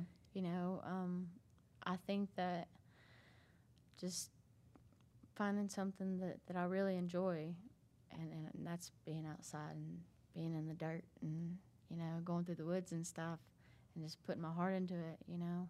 After overcoming what you've already overcome, what would stop you from doing that? Nothing. Come on. So, are you saying, what are you saying? I, I can do anything. Yeah, so what are you saying? I'm going to do it. Do what? Whatever you put your mind Yes. to. All right. yes. But in nursing, I, I just, one day I just was talking to my boyfriend about it. I was like, I just don't think I want to do that. So, I'm just going to go with it. How do you want to be a pillar in your community? What does that look like? I want to help people to overcome addiction. I want to be supportive, you know, of, of anyone that, that needs help. And and just find my, my voice in the community and and let everybody hear it. Okay. Casey Fox. I appreciate you sitting down with us. And it's time for me to throw you a curveball. I know. You knew this was coming? You Ralph listen to some podcast. Yes. Ralph You can't- listen. You can't pitch. What are you talking about? Throwing curveballs. Are you kidding me? I was a, a great, I was like a top notch, highly recruited 12 year old Little League baseball player. Are you Uh, kidding me, man? So actually, since this is coming up, since this come up while you're doing your getting the pictures up, we're wanting to do a Res Hope co-ed softball team, and we need to do it before it gets winter. Snow. No, but we're wanting to, and we've actually we're thinking about doing a fundraiser out of it. I'm And You can definitely get plugged in with us doing that. That'd be great. Um, we're wanting to challenge uh, Who we challenging? The police. Oh, uh, those whoa. people. No, Those people. those people. Part of the judicial But- system. but it, you know, it'd be great. Uh, we've already got some people that said, yeah, that they will get a team together and it'll be fun. that I c- sounds fun. I'm committing to playing softball for Res Hope. Are you in? I, I would love to play softball for Res Hope. That would be I've never- awesome. You got exp- you said outdoors. Talking about getting dirty. Have you played There go. softball before? Well, not yet. There you go. Well, I don't really play either, so we'll, yeah. All right. Actually, before we go to the pictures, I got two questions from our audience members. I got two audience questions. Um, Dana Ash. Does anybody know Dana Ash? Yeah. Dana Ash asked. I'll let you answer this one, Caleb. This this question is for Caleb. Dana Ash asked. So, what's this podcast about? Like in- Recovery. I NC mean, it's Always always. Uh, Dana, real. last year when I got out of jail, Mhm. the first thing that I, her her daughter Danny passed away. Danny was uh, she lived in Jackson County. Mhm. She went to Balsam Center, got out, got some uh, what she thought was heroin. It's fentanyl. She overdosed and died. She was 21 years old, and so I'd been out of jail for like maybe a week, I think, and I seen that on Facebook. And so I didn't know anybody over there, and I went to her memorial service over at Lake Junaluska. Junaluska. That was the same day as the recovery rally. Was it really? Yes, we were. It was literally over by the lake at the Yeah. funeral home, and we were at the pavilion having the recovery rally at the same exact time, like literally at the exact same time. Well, that was the first time I'd Uh-huh. ever went to anything like that, and got to meet her family, and um, you know, experience finding Mhm. my voice, Mhm. you know, and making some connections. And so that's who Dana is. Okay, She's an amazing mom. so this is NC Raw, North Carolina Recovery Always, hmm where we talk about the various pathways and various approaches to recovery, and how uh, how our guests identi- what our guests identify as their personal approach to recovery because there's no fixed fixed way to heal to recover to get to And we- you know, we, we're trying to tweak it a little bit and add more th- more things Mhm. to it instead of just testimonies. Um, Yep. We want to keep track of current events, you know, issues in the community, how we can help, solution minded. I mean, so It's a way to get connected. We're communicating with, um, you know, just coming up with new ways to be able to um, reach everybody and this um, make connections, link up. So there's all kinds of stuff that NC Raw does. So uh, definitely keeps everybody up to date on events. So if you want to come out, you're more than you're invited. all right this question is for caitlin ledford Oh. samantha bradley would like to ask who was that talking in the background It's me, Samantha. No, longer in the background. no, earlier Oh, because You're I'm, the u- front. I'm What are you usually no. I'm usually the Yeah. one in the background. So, She'll be like, "Who is that?" bill That rhodes Bill. yeah bill rhodes Bill's uh, hilarious. he's an awesome his, His dude. laugh, man. Yeah. He's a funny guy. yeah.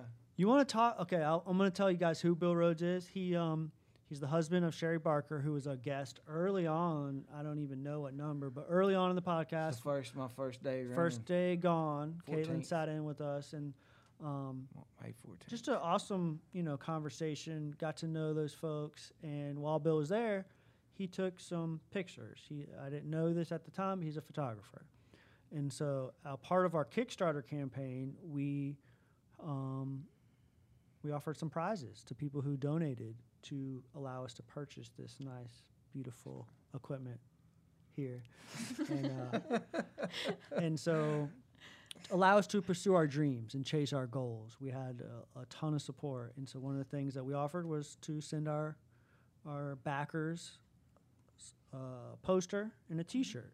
So Bill volunteered to come and take some pictures of us tonight to create our poster and send out to all of our backers.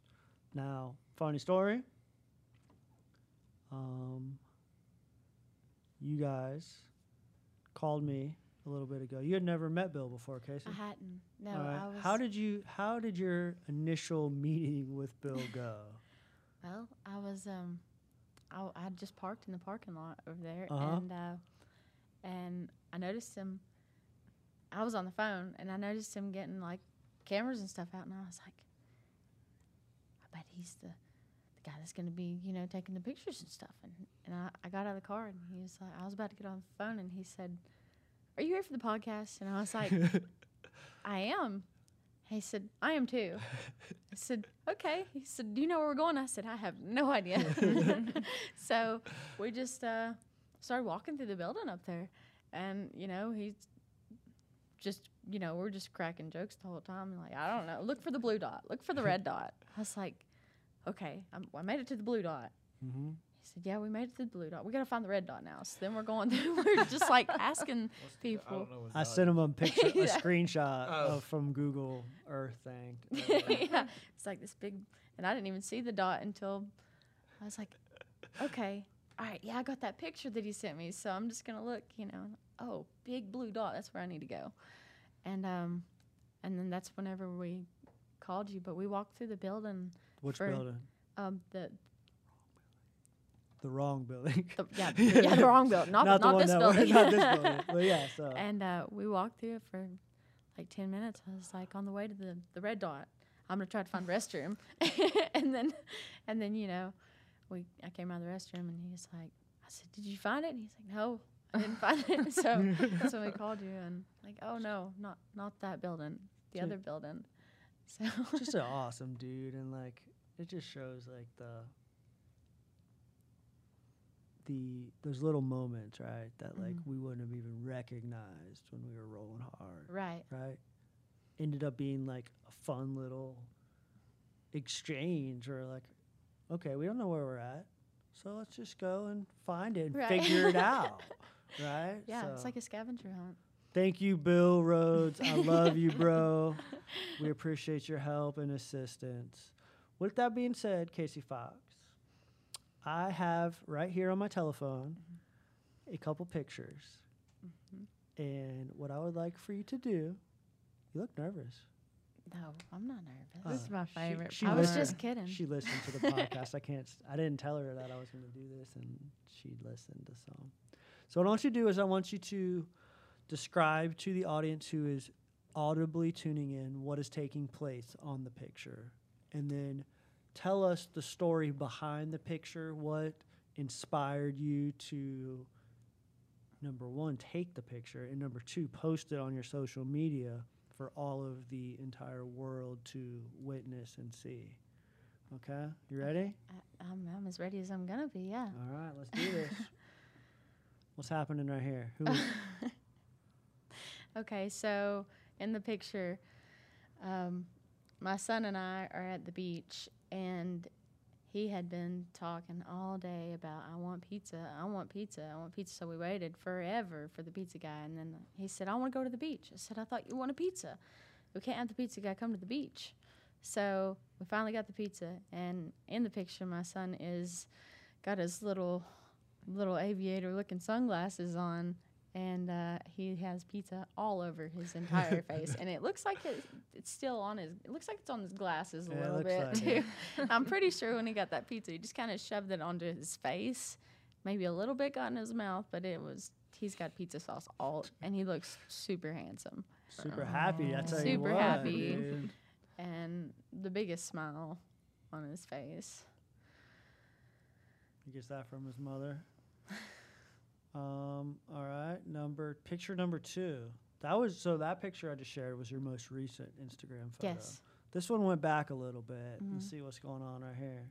uh, that picture what that picture is my brother and I at my dad's house and I I didn't I- don't get to see my brother much. So Mhm. in that picture he had come into town and we're like, "Hey, let's let's meet up at dad's." So I told my brother we were getting ready to leave and I said, "You got to take a picture with me because my dad and I were always all about pictures." and he, my my brother, you know, kind of scooted in, and I put it on selfie mode like we do nowadays, and. I went to take the picture, and my dad totally photobombed us in the background, and um, that that was a good day. Oh yeah. I think I lost the third one. I totally did, y'all. which going i'm i'm glad that you pulled that picture up because that plays a very important stage in my recovery Okay. actually um, that specific picture was the last picture that i got with my brother and my dad before my dad passed How long ago was that? how long ago was it that my dad passed? Um, last August the fifth. So that was What happened to? um, cirrhosis of the liver. Mm. Yeah, they, the doctor told him whenever about two weeks before I found out I was pregnant, um, that if he didn't quit drinking, that it was gonna kill him. So he just quit drinking, just like stopped. So I also got to go through recovery with my dad. He quit drinking and, and I quit everything that I quit, you know. So we could talk about it, but he didn't really quit in time. But I was I got to be clean whenever he Got did. to experience those moments with him. yes, we would share our weren't- days. Yeah. Like, hey, Dad, I got 30 days. Like, that's great. You know, I got this many days. I was like, all right, and and it was uh, it was really cool. So so I'm glad that you pulled that picture out. That's that's awesome. Well, thank you for sharing. The reason I asked is September. Not September is a really tough month for me. Um, the whole month is really tough, and just the fact that that picture came up just really hit home because the nineteenth is when my dad passed away, and he didn't get to see me in recovery. So it's always very emotional. September nineteenth, two thousand and fourteen, he passed away. That's uh, I- I'm sure that he would be very proud of you. Thank I- you, I Casey. I that appreciate that. my dad was super proud of me and, and as far as you've came you know as far as we come through recovery it's i know he'd be proud of you Thank you. Last photo. You ready? Last photo You ready? Nervous.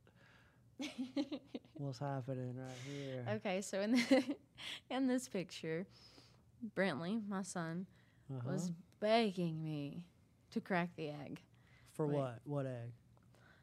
what, were we What making were y'all doing? Looks like you're baking a cake or Uh, we, something. we were making cupcakes Cupcakes. we were making cupcakes and because i told him that day i said if you're good we're gonna we'll make cupcakes cherry chip cupcakes with cherry icing Man. he begged me for them okay. Okay. We'll make cupcakes and he uh, in the picture he's holding the egg and he was getting ready to crack it and i said no not yet.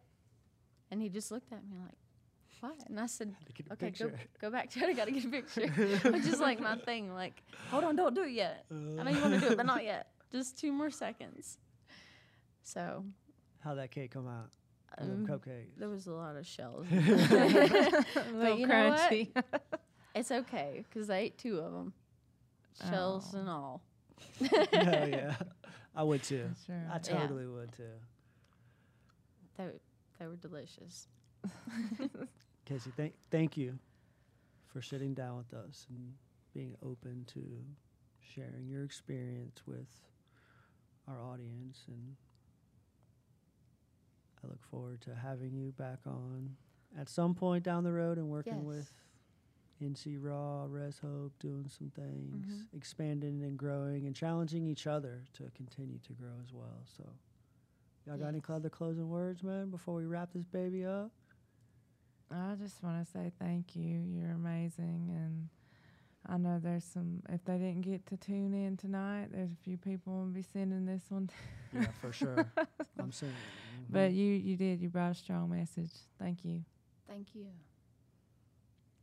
Thank you guys for listening to NC Raw, North Carolina Recovery Always.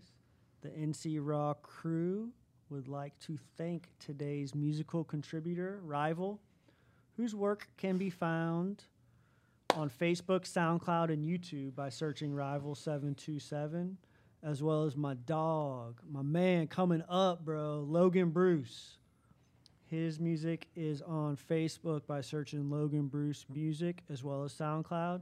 He's getting ready to drop his uh, his first single in the works of really like like legit like you know record and an album coming out. So go on there and give him some love. It's really been like amazing to watch him grow, kind of like as we have together as NC Raw. He kind of like really started doing this music thing on Facebook, like around the same time we had. Now he's playing like live gigs all over like his hometown, and it's just really, really awesome to watch him. I got tons of love for him. Um, he's gonna be he's gonna be sending us that single as soon as it's done, so y'all get ready for that. Um, all of our NC Raw content is available by visiting our website at www.ncraw.life.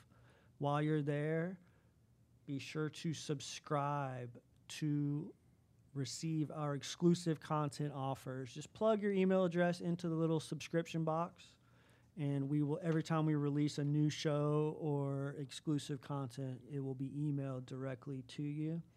And give us some love on Facebook, Instagram, and Twitter. We are a little more active these days on all social media. Twitter. Give us a follow at WNC Raw. Thank you guys for listening. We're going to close it out with a track from Logan Bruce called Fake Smile. Thank you.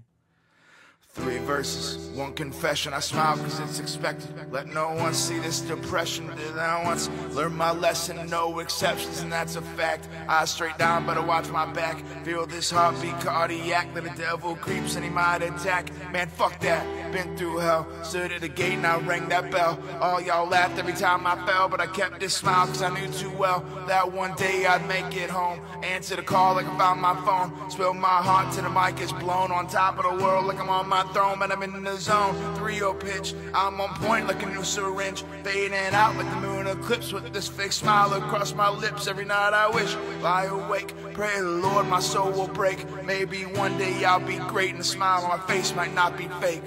When the world falls apart, like they don't know any better, watch them burn to the ground. Yeah, we'll never say never, and we'll in our hearts as we watch all these feathers as they all fall down off of my dream catcher. That these nightmares won't ever go to sleep. And this fake smile wears me down, down to my knees.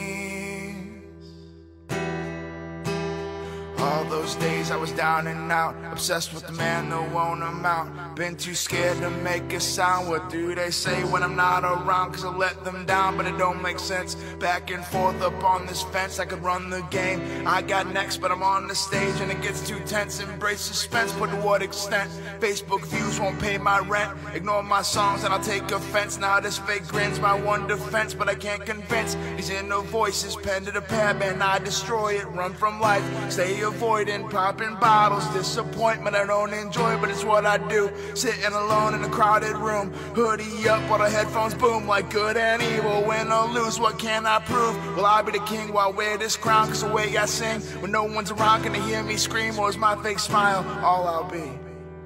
When the world falls apart, like they don't know any better, watch them burn to the ground. Yeah, we'll never say never, and we'll know in our hearts as we watch all these feathers as they all fall down off of my dream catcher. That these nightmares won't ever go to sleep. And this fake smile wears me down, down to my knees. One more verse, let it off my chest. Judging me for what I ingest. One year clean, made it out that mess, but RIP in peace they rest. Lost my friends, cried those tears, try to take back all those lost years. This fake smile can't be sincere when the devil's close and the devil's near. If he appears, reminisce way back when I was just that kid with the world at my fingertips, shoot for the stars. Goddamn, I missed, but now I switch when I take my shots. I'm so sick of these hugs and props. They worship on the ground that I walk like my feet drop or the heartbeat stop. Better watch the clock. Time will tell who was by my side every time I fell. Lock inside on my cries for help. Well, will I hide when I lose myself? So I don't want no part of this game. This damn mask don't kill my pain. It is concealed so they know my name. And I feel the fame running through my veins, staying in my lane. I'm done with this shit. You can have it all white flag forfeit. It's too tight, not a shoe don't fit. No more fake smiles, that's it, I quit.